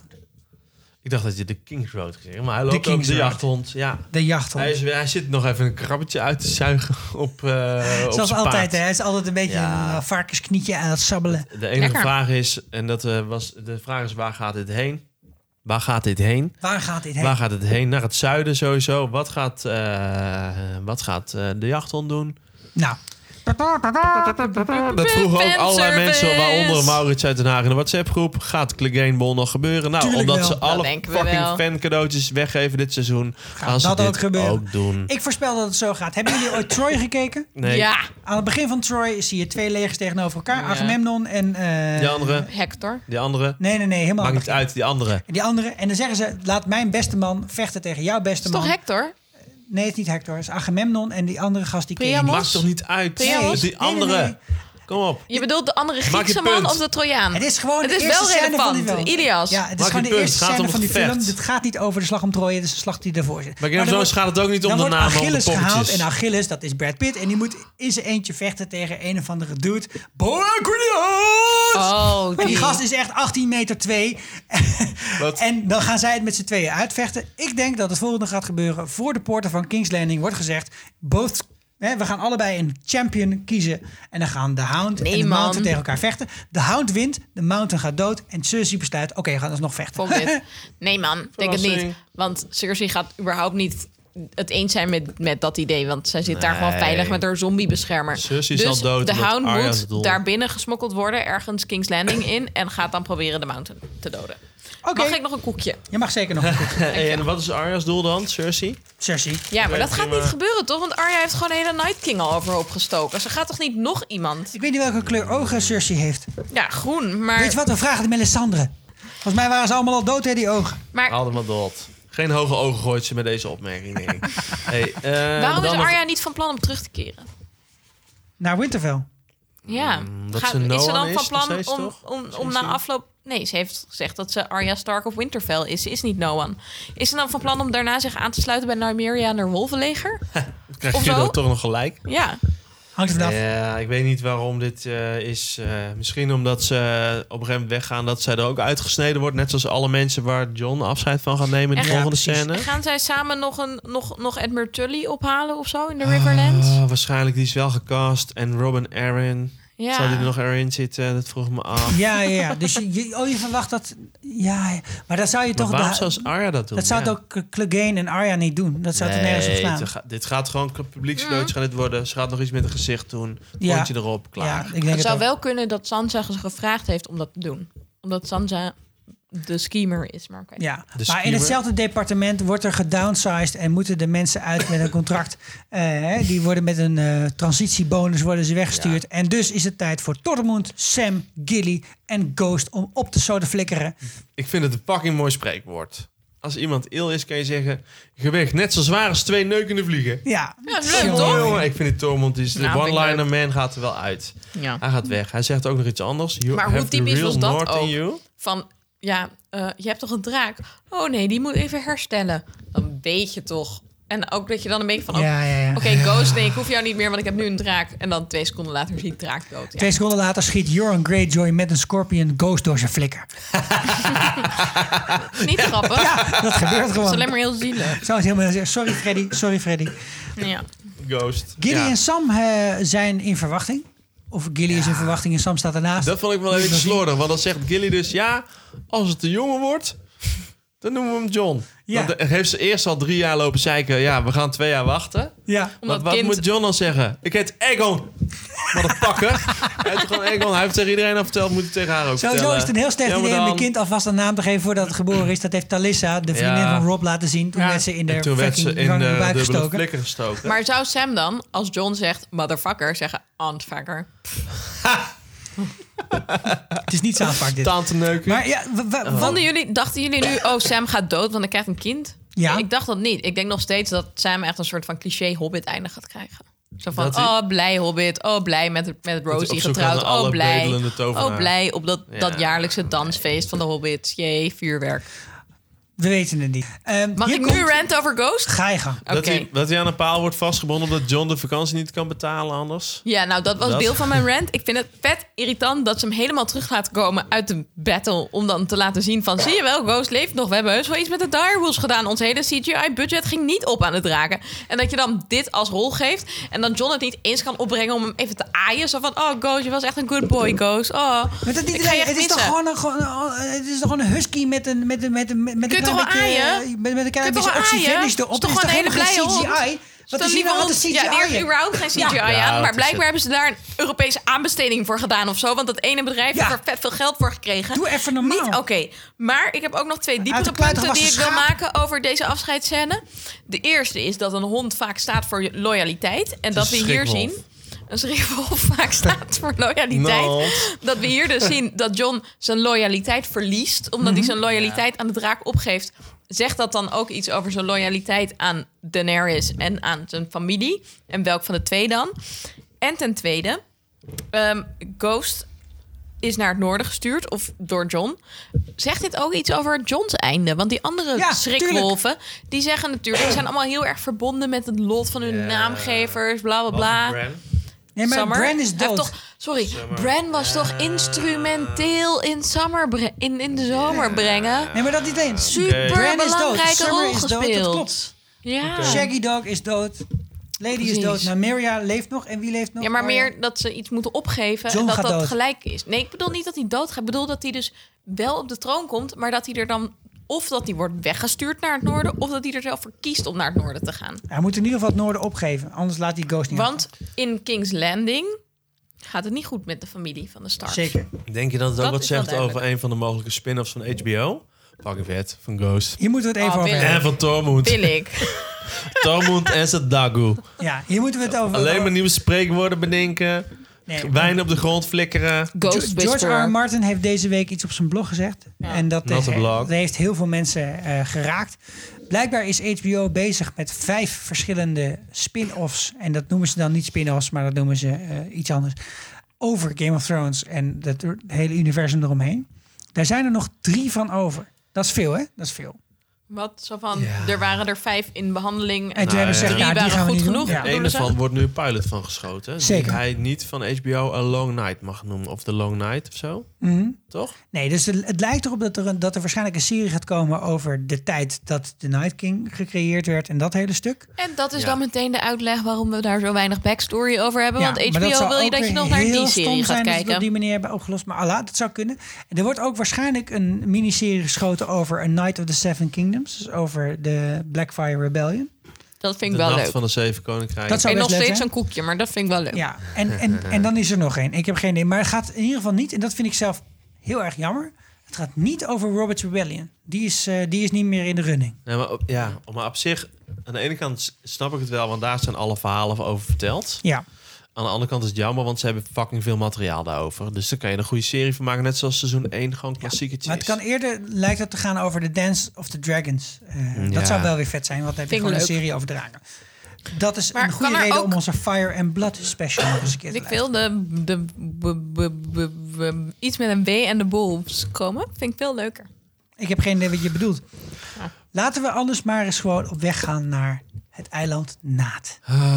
Maar waarom gaan ze daar naartoe? Nee, dat is Missandei.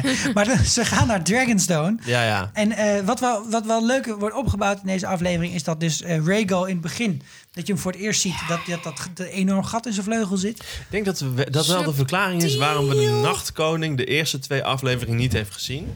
Omdat hij gewoon nog heel goed moest trainen met Viserion om te vliegen. Ja, want die had een gat in zijn vleugel. Hij vloog heel het uit de bocht. Ja. Het is een soort Boeing 737 Max. Ja.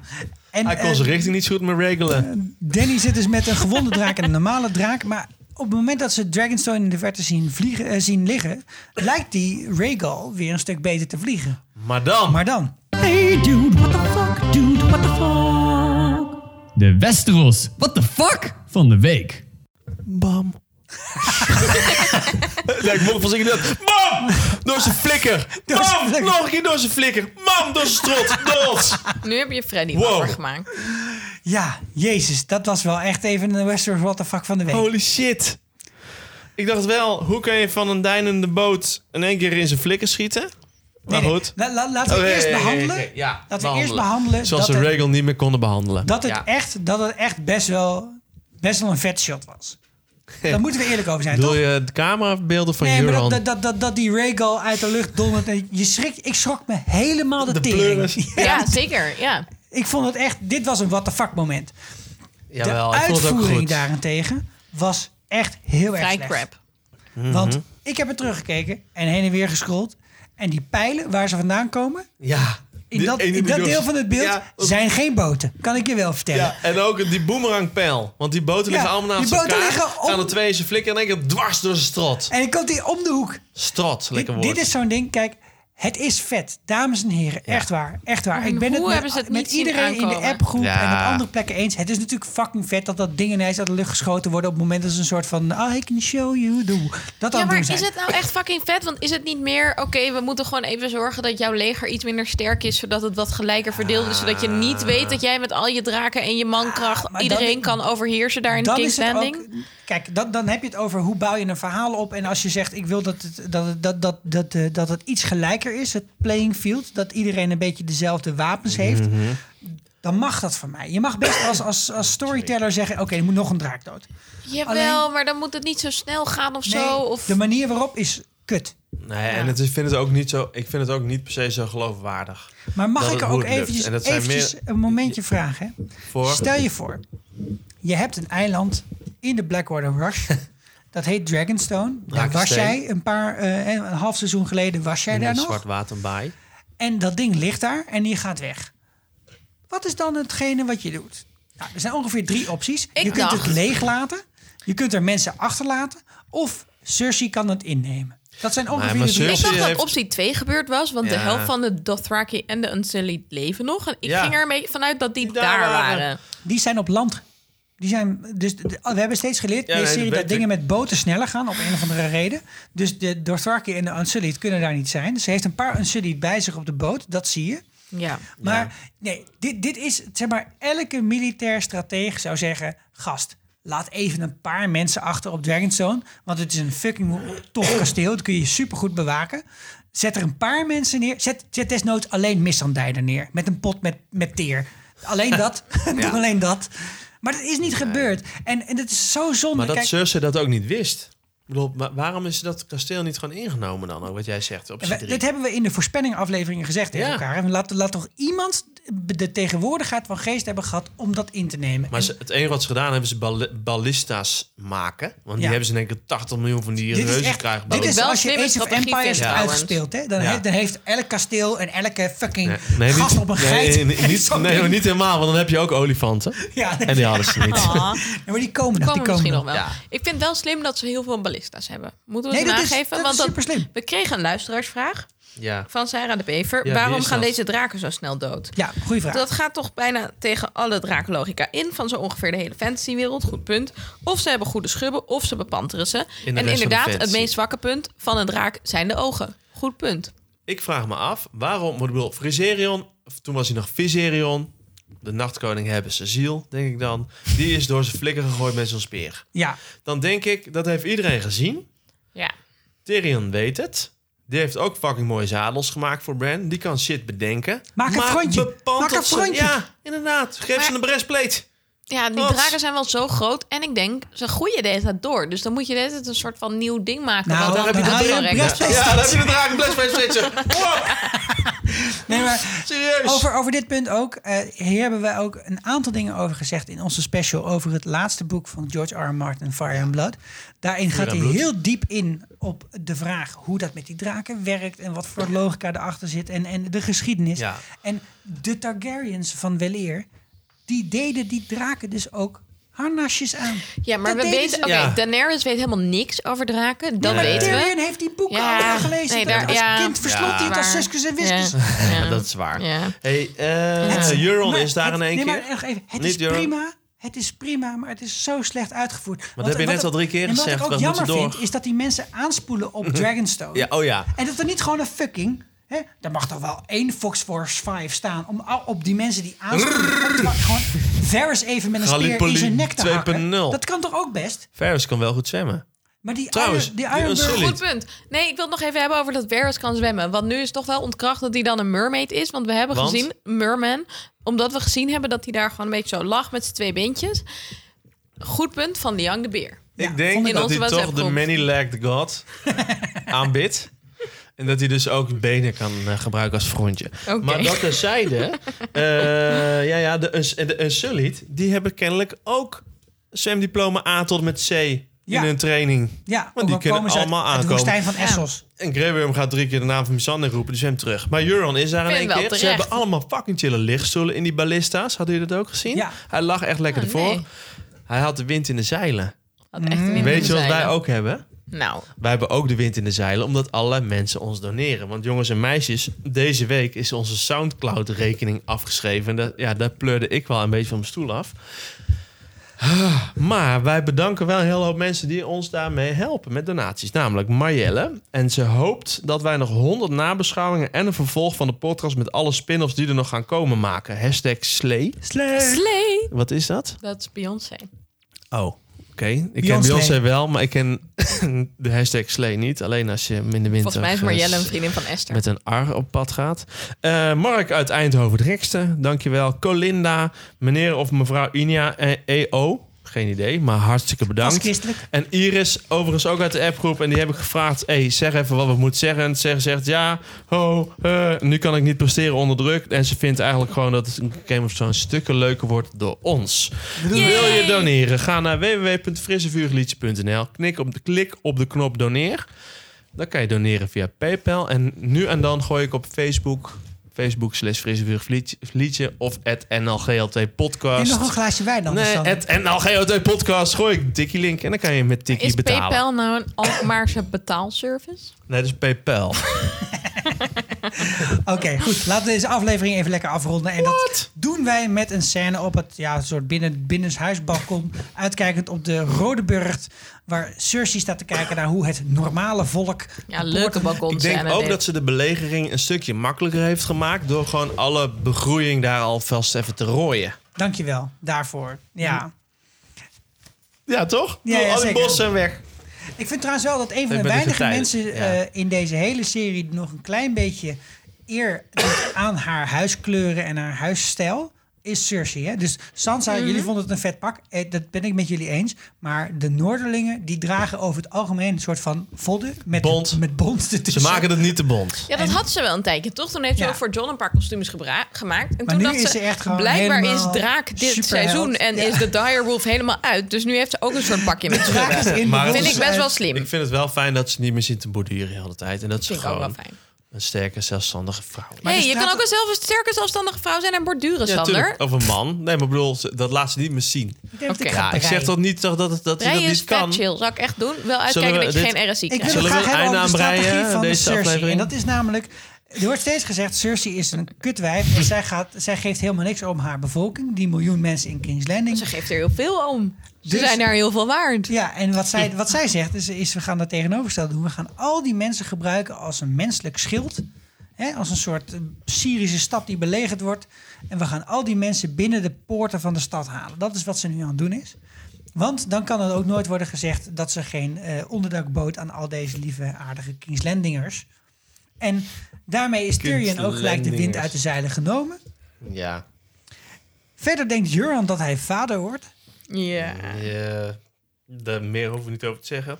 Nee. Ik vond ook die blik naar Qyburn. Zo van, klopt dit wel? Ja, dat deze vrouw zegt. Qyburn, de zwangerschapstest van Westeros. Wink, wink. Sure.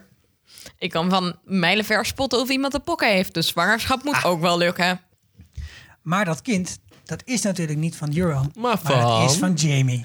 Over Jaime gesproken. Daar moeten we nog heel even naar terug. Want nou, Jaime heeft helemaal besloten, ik blijf in Winterfell. Ook een keuze die Danny nog onderstreept. Van jongen, laten we er op zijn minst nog 1 Lannister achterlaten. Ja, en dat zegt ze als gast. Het idee dat hij dat zelf besloten had, of dat het een beetje voor hem besloten was. Van nou, laten we jou maar hier in Winterfell laten. Want ik weet niet zeker of we je kunnen vertrouwen. Ja, maar dan is er die scène dat dan Brienne en Sansa aan het praten zijn. En dan zeggen ze, ze hebben Rhaegal doodgemaakt. En dit hebben ze gedaan. En ze hebben Missandei. En toen dacht ik echt zo... Nu is het volgende wat Jaime gaat zeggen. Wie de neuk is Missandei? Wie de pak is dat? Wie is dat? Ja. Want dat weet hij natuurlijk echt niet. Nee, niemand weet dat. Dus, maar zij zegt het echt op een manier van... Ze hebben dit en ze hebben ook nog... Nee, ook nog. Nobody gives a fuck about Missandei. Het spijt me.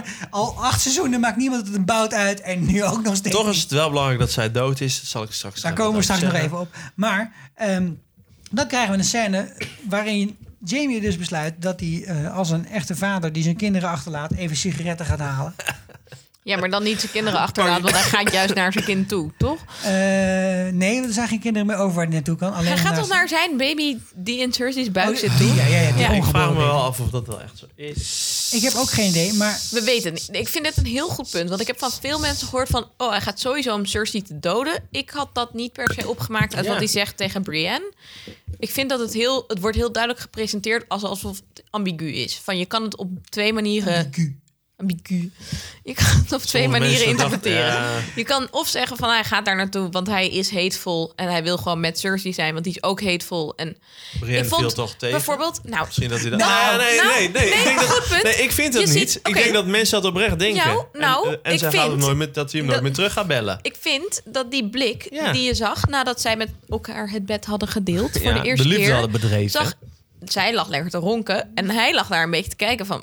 was dit het nou wel? Een beetje ongemakkelijk. Ik weet nog en die deed mij heel erg denken aan Gendry en Arya. Waarbij Arya ook een beetje zo ligt te staren van...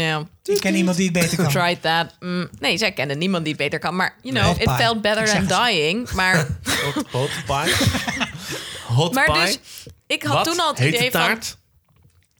Het gaat hem niet helemaal worden met Jaime en Brienne. Ik vind het leuk dat dit even langs is gekomen... maar het wordt er misschien wel niet. En ik vind het heel erg passen dat hij dan toch weggaat. Want hij is zo verbonden aan Cersei. Ik vond het nergens op slaan. En ik vond, eerst eventjes het zijspoortje doen... dat Brienne dan in de fucking nachtjapon midden in Winterfell staat. Ja, rot op, wat is dit voor jaren 50 film? Kleed jezelf gewoon aan. Ook verder denk ik echt zo...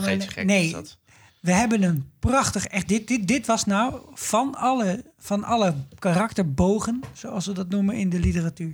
was dit er een van de allermooiste.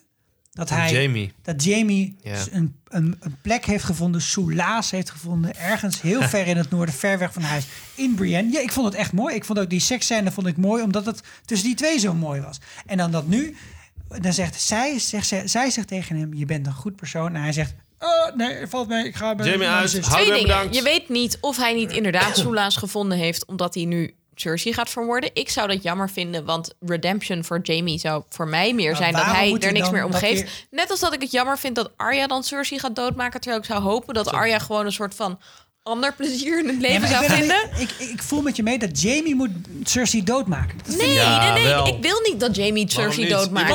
Ik wil dat Jaime dat los kan laten en dat hij niet meer dat moet doen. Maar dat voelt hij niet. Nee, en ik vind het heel goed passen in Jaime's story arc dat hij geprobeerd heeft het los te laten en dat het niet lukt. Ik vind het ook heel goed passen in... Ik vind het ook heel goed passen in de karakterontwikkeling van Brienne, dat zij smeekt aan Jaime om te blijven. Niet per se om te blijven en van haar te houden, maar om te blijven om een beter mens te zijn. Want hun hele relatie ging over wat is eer, wie dien je, welke eed ga je compleet maken. Jaime heeft zijn eed vervuld. Hij heeft gezworen voor de levenden te vechten. Dat gevecht is over. Wat moet hij nu? Welke loyaliteit heeft hij? Ik vind het heel begrijpelijk dat hij ondanks alles toch nog op een bepaalde manier voelt dat hij te veel aan Cersei verbonden is om in het noorden te blijven afwachten om te kijken hoe het eindigt. Ik wil niet zeggen dat ik denk... Ik snap dan nog steeds niet waar de rest van deze aflevering voor nodig was. Ik vind meer, ze hadden het over 2 afleveringen moeten uitspreiden zodat je de keuze beter begrijpt. Maar dat wilden ze niet doen, omdat ze volgens mij open wilden laten aan welke kant hij nou zou staan. Brienne had Jaime gewoon dood moeten maken. Misschien is het wel een onderhands plotje, hè? Dat ze denken dat Jaime de enige is die door Cersei wordt vertrouwd. Ik vind het een gouden greep. Geweldig. Ja. Er worden hier alleen maar gesprekken gevoerd die niet afgemaakt worden. Dus we hebben geen idee wat in de volgende aflevering gaat gebeuren. Nee. We gaan nog even naar de laatste scène van deze aflevering. What? En dat is de bespreking bij de stadspoort van King's Landing, waar je blijkbaar tegenwoordig gewoon op het strand staat. Even maakt niet uit. Props voor... Oh nee, we gaan op volgorde. Maar ik wilde props zeggen voor Lena Headey. Of hoe zeg je haar naam? Lena Headey. Fucking goed geacteerd. Ja. Waarom moest ze huilen?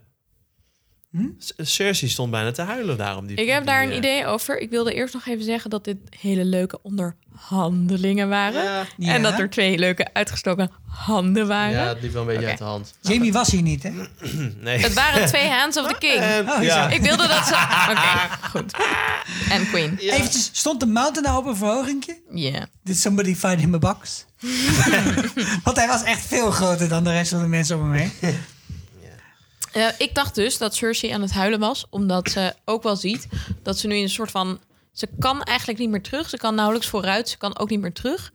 Ze zit soort van gevangen in haar eigen web van leugens, want ze heeft aan Euron verteld dat het zijn baby is. Ja, Tyrion verraadt natuurlijk... zich ook uit af. Ja. Heeft Tyrion indirect aan Euron verklapt dat het kind niet van hem is? Want Tyrion kan het alleen maar weten van voordat Euron met Cersei was. Dus inderdaad, dit is een hele slimme truc van Tyrion. Dit is eindelijk de return van slimme Tyrion. Maar denk je dat het bewust is? Ik denk het wel. 100%. Ja. Hoezo zou Tyrion dan weten dat Cersei dat verteld heeft aan Euron? Varys. Nee, het gaat hierom. Ja. Kijk, the little birds. Kijk, hij gaat er een beetje van uit. Cersei, het is maanden later, hè? Minstens 2-3 maanden later. Ja. En als je gewoon normaal op een paard zou rijden in Westeros, is het gewoon 7 jaar later. Ja. Dat doet er even niet toe. Maar het moet inmiddels wel zichtbaar zijn of duidelijk dat Cersei zwanger is. Ja. En het moment waarop ze zwanger is geworden, daar draait het om. Ja. De laatste keer dat Tyrion en Cersei elkaar hebben gesproken, is voordat Euron en Cersei met elkaar geneukt hebben. Dus als hij zegt, ik doe het voor jouw toekomstige kind, dan zegt hij tegen Euron, je bent niet de vader. Niet jouw... En het is niet eens dat hij dan denkt, Euron moet ook denken dat hij de vader is van dit kind. Want daar gaat het niet eens om. Het is meer, hij maakt hiermee soort van subtiel duidelijk aan Euron, er zit een kind in Cersei's buik. Misschien had ze dat dan wel gezegd, misschien had ze dat nog niet gezegd. In elk geval is dat kind niet van jou. Want de laatste keer dat ik haar zag, was ze al zwanger. En niet van jou. Als ze al zwanger is. Dus ik denk dat het wel slim is, omdat er een soort van tweespalt in het kamp wordt gezaaid. Mm-hmm. Maar ik dacht, zij is dus aan het huilen, want ze kan eigenlijk niet meer... Ze kan op niemand meer vertrouwen, behalve op Qyburn. Want Euron... En Qyburn is gewoon een beetje enge creep. Ja, het is een hele lange creep. Maar Euron, Wat denk je? Maar ik vind het ook, dit vind ik wel de armoede van deze serie inmiddels. Is dat, kijk, in het noorden heb je echt tyfus veel mensen. Dat je op een gegeven moment ook niet meer weet wie is. En in King's Landing zijn er gewoon 3 mensen, 4. Ja, Euron, de rijdende berg. Cersei, de rijdende berg en Qyburn. En daar houdt het mee op. En dat is een van de dingen die... Daar heb ik ook de laatste tijd een beetje over naast Cersei alle belangrijke mensen heeft opgeblazen. Ja, nee, maar zeker. Maar wat des Game of Thrones is dat op het moment dat je dat doet... dan is er ook altijd een Snevan Lannister. Die dan ook komt en die dan weer de plek inneemt van... Snevan. En wat je ook heel veel ziet in de eerdere seizoenen... is dat je steeds mensen ziet die gewoon marktkoopman zijn. Of die werken gewoon in een smitserij. Denk je niet dat Cersei nu wel een beetje de eenzame, ongemakkelijke tak van de familie is geworden? 1 miljoen mensen om zich heen. Hè? En er wordt de hele tijd gezinspeeld op...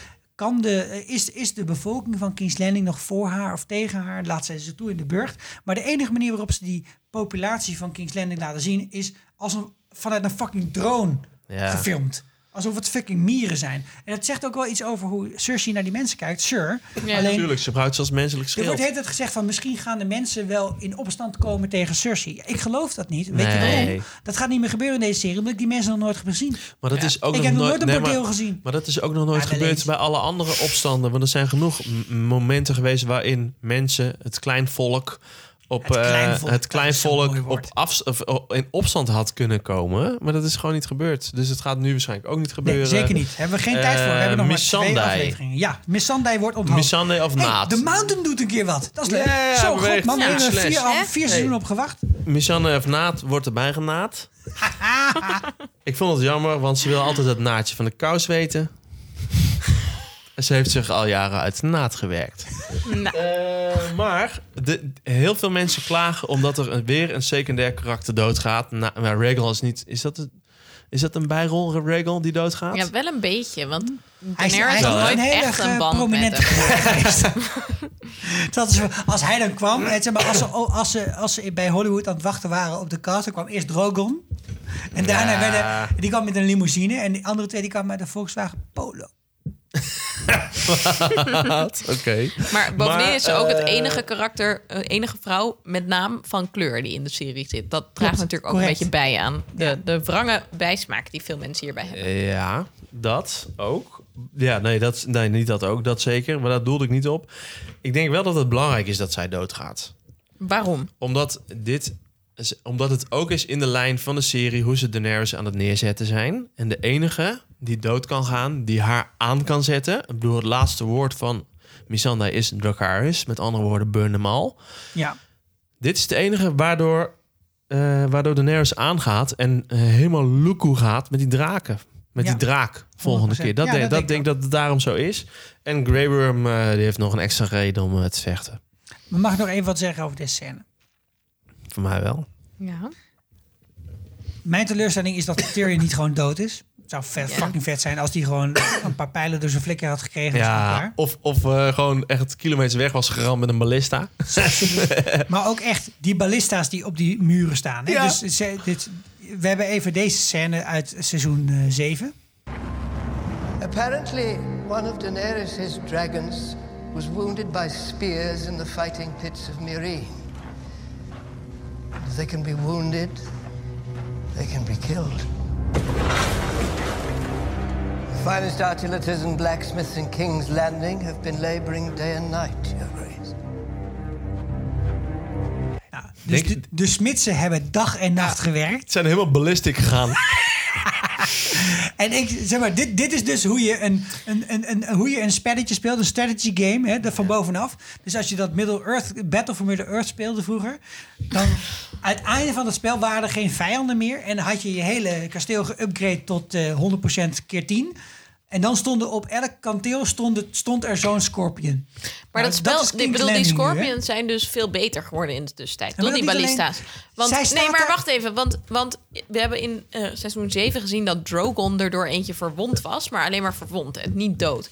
Nou wil ik best wel meegaan in het idee dat Rhaegal dan zwakker is dan Drogon. En dat ze met 4 pijlen geraakt hebben. Maar het moeten betere pijlen zijn of zo. Nou, ik denk meer in deze... Die zijn ze wel van Dragon Class of zo. In die aflevering The Loot Train, of weet ik hoe dat ding heet. De aflevering Spoils of War van 4 van seizoen 7. Daar schiet Bronn dan eens een pijl, nog een pijl. En dan eentje raakt Drogon. En dat doet pijn in zijn schouder of zo. Ze zijn nu all out gegaan. Ze hebben gewoon gezegd, we zetten op elk deel van dit kasteel zetten we zo'n ding neer. En ook Euron's vloot heeft gewoon... veel van die boten. Denk je ook trouwens dat die op de achterkant van de boot staan? Nee, staan ze niet. Heb ik gecheckt. En dat was dus het allerergste aan die scène. Ik ga dit even afmaken. Je kijkt me aan van Sikko, hou je bek, maar ga even door. Daenerys doet zo'n duikvlucht op die boot. We gaan even terug niet te doen dit. Ze doet een duikvlucht, want eerst wordt de Rhaegal kapotgeschoten, dan doet ze een duikvlucht en dan zijn al die fucking pijlen op. En wat doet ze dan? Gaat ze weg. Ja. Dat is toch bizar. Het duurt toch vet lang om dat ding neer te laden. Ze ook van achteren kapot moeten blazen. Boom, ja, in één keer. Dat was wat ik verwacht. Maar wat ik hier ook dacht gebeurt met deze scène... Hè, je hebt eigenlijk Daenerys en al haar servants en al haar adviseurs. Drogon op de achtergrond en 2 hoopjes Unsullied. Als je echt 17 van die fucking ballista's hebt... waarom ga je dan onderhandelen? Schiet die mensen toch gewoon helemaal kapot? Ja, die draak zat daar ook, maar goed... Nee, maar waarom doe je überhaupt zo onderhoud? Ik vond het was niet de Cersei. Nee, ik vond het niet overtuigend. Weet je, kijk, je had er ook kunnen zeggen... we spreken af op een plek buiten King's Landing... met allebei een paard, zoals aan het begin van de Battle of the Bastards. Dus buiten Winterfell, Ramsay, Jon, iedereen eromheen... even een praatje maken, et cetera. Dat gebeurt niet. Ze staan voor die poort. Je had ze gewoon dood kunnen maken. Het is gewoon klaar. Het was niet de Cersei dat ze dat niet deed. Nee, maar het was gewoon slecht geschreven. Maar daarom dacht ik dus, Cersei zit nu ook een beetje gevangen. En ze wil heel duidelijk niet dat Euron haar enige... hoe noem je een ally in het Nederlands? Allieerde. Ja, vriend. Ja, nee. Mattie. Boy. Geallieerde? Nee. Bondgenoot. Bondgenoot is. Dat hebben we echt 8 zoenen gezocht, dit woord. Dat hebben ze in het noorden ook. De enige bondgenoot is. Als je dezelfde jas hebt. Daarom gaat ze volgens mij ook huilen van... ja, shit, ik kan helemaal niet meer terug. Ja, dat wordt grappig. Kan niet meer terug. Moet gewoon wel nu... Ik heb me eenmaal aan Euron verbonden. En ik moet nu doen alsof die baby van Euron is. Ik wil dat ook niet. Slecht gebit heeft hij. Ik wil niet dat hij dood is. Als ik vertel dat ik niet meer met hem wil... dan maakt hij mij natuurlijk meteen dood. Want zij kan zelf niet vechten. Ze kan hooguit vragen of de Mountain of Qyburn het doet. Ja. Dus zij zit ook gevangen. Wel echt in een kooi van haar eigen hand... die ze zelf gemaakt heeft. Maar echt slecht. Okay. Het is tijd voor... Chop. Potent shrimp bats, la piscina de los muertos. De piscine de momo. Dode zwembad. Nou, het dode zwembad. Ja, we hebben afscheid moeten nemen deze aflevering van Missandei en van Rhaegal. En de score is niet veranderd in de top 4. Ik denk omdat iedereen had bedacht dat Missandei en Rhaegal dood zouden gaan. Heel veel mensen hadden Rhaegal als springdood. En dus de verschillen zijn wel kleiner geworden. Dat is niet geworden. Als je dit luistert, dan staat op www.frissevuurliedjes tussenstand. Lekker. Ga even kijken.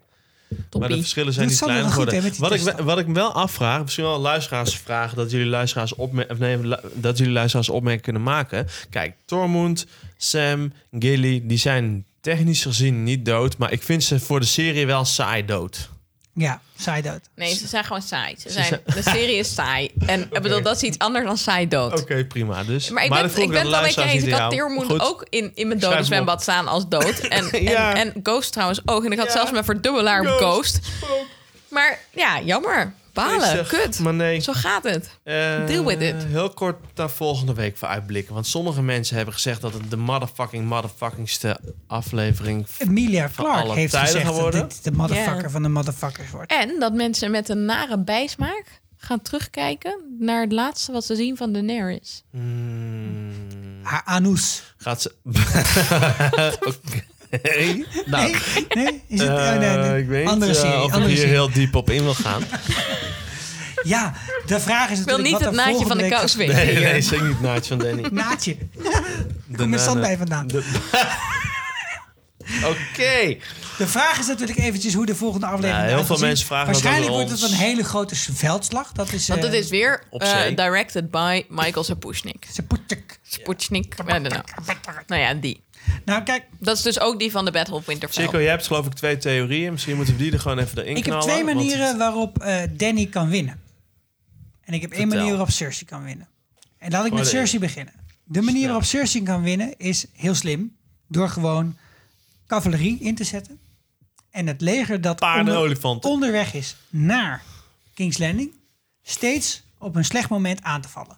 Het allerbeste wat je kunt doen... Een guerrilla-oorlog of zo. Nou, is, ja, wat erop lijkt. Het allerbeste wat je kunt doen is een leger dat onderweg is... steeds vanuit de achterkant aanvallen. Het konvooi kapot maken. Alles wat er aan eten mee is, kapot maken. Eigenlijk wat zeker als je zelf in de stad zit... gedaan met de Lannisters in het vorige seizoen. Gewoon steeds bam aanvallen.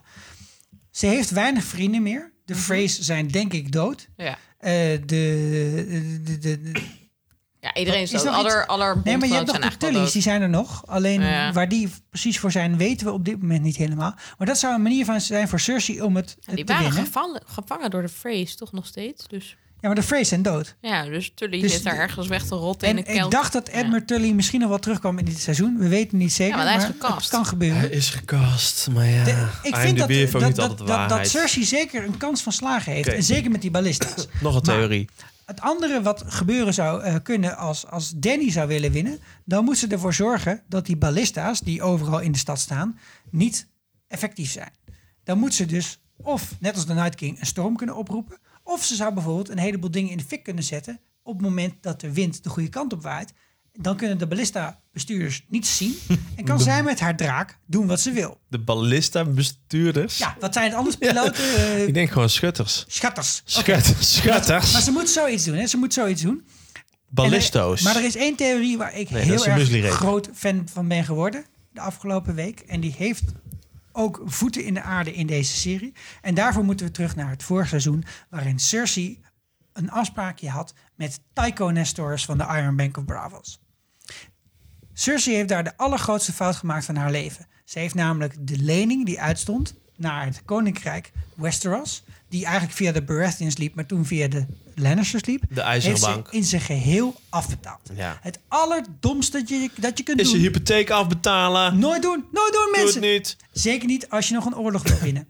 En op dat moment heeft zij... Tycho Nestorus van de Iron Bank of Braavos verteld... weet je met wie ik trouwens in contact ben getreden via WeChat? De Gouden Compagnie. En toen zeiden zij... oh, ja, die kennen we wel. Wat ik denk dat er gaat gebeuren... is dat Cersei Lannister denkt dat ze de Golden Company heeft ingehuurd... maar dat de Iron Bank of Braavos heeft gezegd... ik betaal je sowieso het dubbele... als je op het goede moment dat ik het zeg, doet wat ik zeg. Ja. En ik denk dat ze verraden gaat worden op de Golden Company. Punt dat klaar. Twee dingen. Esther wil de theorie inbrengen dat Arya al in King's Landing is... want die is eerder weggegaan te paard. En die zou er gewoon nu al kunnen zijn. Ze is Qyburn. Het zou mooi zijn, toch? Dat vet mooi zijn. Of... Esther zei ook dat Arya gewoon al Cersei is. En Missandei gewoon heeft opgeofferd... om dan maar overtuigend Cersei te kunnen lijken. Vind ik een vette theorie. Ik geloof er alleen helemaal niks van. En daarom staat ze natuurlijk te janken... omdat ze denkt, shit, ik heb er ook een baby doodgemaakt. Boeia. Hoezo? Omdat, ja, jullie even reageren op mijn theorie? Ik denk dat het best zou kunnen. Ik denk dat het gewoon... Weet je, ik hoop echt zeker dat Diamond Banks ze gaat verraden. Ik denk ook dat het serieus, als het feit dat ergens in seizoen 3... iemand die iets heeft gezegd over 3 oogkleuren genoeg is... dat Arya de Night King doodmaakt, is dit serieus genoeg? Ja, zeker, het is zeker genoeg. Het gaat meer over hoe gecompliceerd het is... voor de showrunners om het nog erin te schrijven. Ja, gun mij dit, David Benning. Ik gun het je, maar ik ben bang dat het niet gaat gebeuren. En dat is, ik denk ook een heel probleem... met wat heel veel mensen van dit seizoen vinden... is dat het fucking hard gehyped wordt op al die websites... dat iedereen helemaal losgaat en dat het vervolgens maar gewoon is. Ik wil er dan nog wel even... Dat maakt het niet minder kut, maar dat maakt de verwachtingen worden zo hoog gelegd door alle theorieën. Ik wil er wel nog een theorietje inleggen. Gewoon voor de laatste vanavond. Dat is, we gaan niet zien dat de Iron Bank ze verraadt... omdat we een soort van terugblik gaan zien... naar hoe Robert's Rebellion is begonnen... Ja, alles staat de hele tijd in het teken van hoe de vorige rebellie gegaan is. Ja. En dat is natuurlijk een sleutelmoment was dat Jaime de Mad King doodmaakte... omdat die iedereen wilde verbranden. Wat zomaar zou kunnen is dat Bran in de vorige aflevering... heeft zitten wargen om te bewerkstelligen... dat de Mad King toen, ooit heel lang geleden, iedereen ging burnen... of dat hij heeft zitten wargen zodat er iets in de komende afleveringen gaat gebeuren... waarbij... Daenerys zegt, burn them all. Yeah. Waarop Tyrion, die natuurlijk heel vaak heeft gehoord van Jaime... waarom die zo gek was om toen de Mad King in zijn flikker te steken... bedenkt, weet je wat... als mijn broer toen dat offer gebracht heeft en de Kingslayer was, misschien moet ik dan nu de Queenslayer worden en Daenerys maar omleggen. Valonqar. Oké, de ja, ik hoop het. Ik hou ervan. Hetzelfde is met al die theorieën. Ik hoop dat het gebeurt. Het zou vet zijn. En dan dus dat Jon op de troon zou komen, rechtmatig, maar er afstand van doet, omdat dat bittersweet is. Van, ik wil niet. Ik heb zoveel offers moeten brengen. En dan Theresa May. Ik heb zo'n zwaar leven. De premier wordt van Westeros. En dat die hele Westeros shit moet regelen. En dat fucking lang gaat duren. Wie is dan Boris Johnson? Boris Johnson. We zoeken een klein, dik, blond mannetje. Tyrion. Sam komt terug. Nee, dit is Varys met haar. Ik wil de pruikjes op. Oké, jongens, dames en heren. We zijn daarmee gekomen aan het einde van onze aflevering van deze week. Een fris en vuur gedietje. We hebben er ongeveer 80 minuten over gedaan. Dat is even lang als de aflevering. So don't hold it against us. Zou ik zeggen. Sander, jij laat iets uit je neus vallen. Ik laat mijn potlood vallen en ik zeg dankjewel. We hebben nog 2 afleveringen te gaan. We gaan met jullie blijven tot het bittere einde van deze serie. Bitterzoete einde. Zal komen. Ja.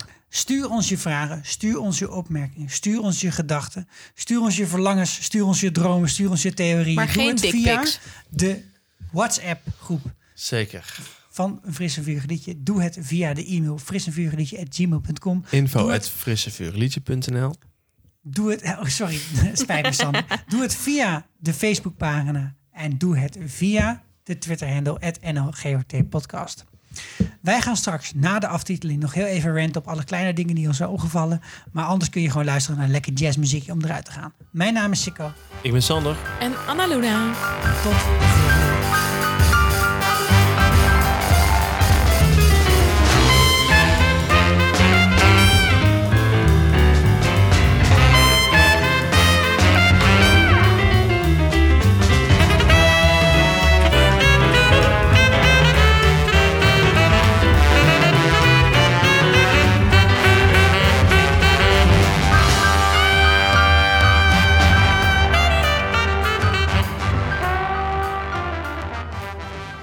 En welkom dames en heren in de ergernissenronde. Kleine ergernissen van kleine mensen, maar we gaan ze wel gewoon even noemen. We beginnen met nummer 1. Nummer 1. Bron. Zo herlaat je een kruisboog niet. Zo snel gaat dat niet. Nee, heel simpel. Je ziet een pijl en dan moet je met zo'n heel ding... Je hebt het gezien in aflevering... Seizoen 1. Ja. Seizoen 1. En seizoen 9 als Tyrion van de pleeg geschoten wordt. Seizoen 9. Het kost enige... Tywin heet hij. Aflevering 9. Het kost enige... Seizoen 4 was dat. Over herladen gesproken. Euron op een bot. Dat gaat niet zo snel. Je krijgt die reuze pijlen of speren of hoe die motherfucking ding ook heet niet snel erop. Maar goed, misschien moet je om dat soort fouten te voorkomen wat meer koffie drinken. Oh, yeah. Wait, you did, Starbucks, bitches. Maakt het je zo weinig uit dat je het gewoon op tafel laat staan, David? Ja. Yeah. Ongelooflijk. Starbucks is de bom. Wat moet ik zeggen? Weet je wat ik moet zeggen met de fucking achternaam van Gendry? Want die heet Rivieren.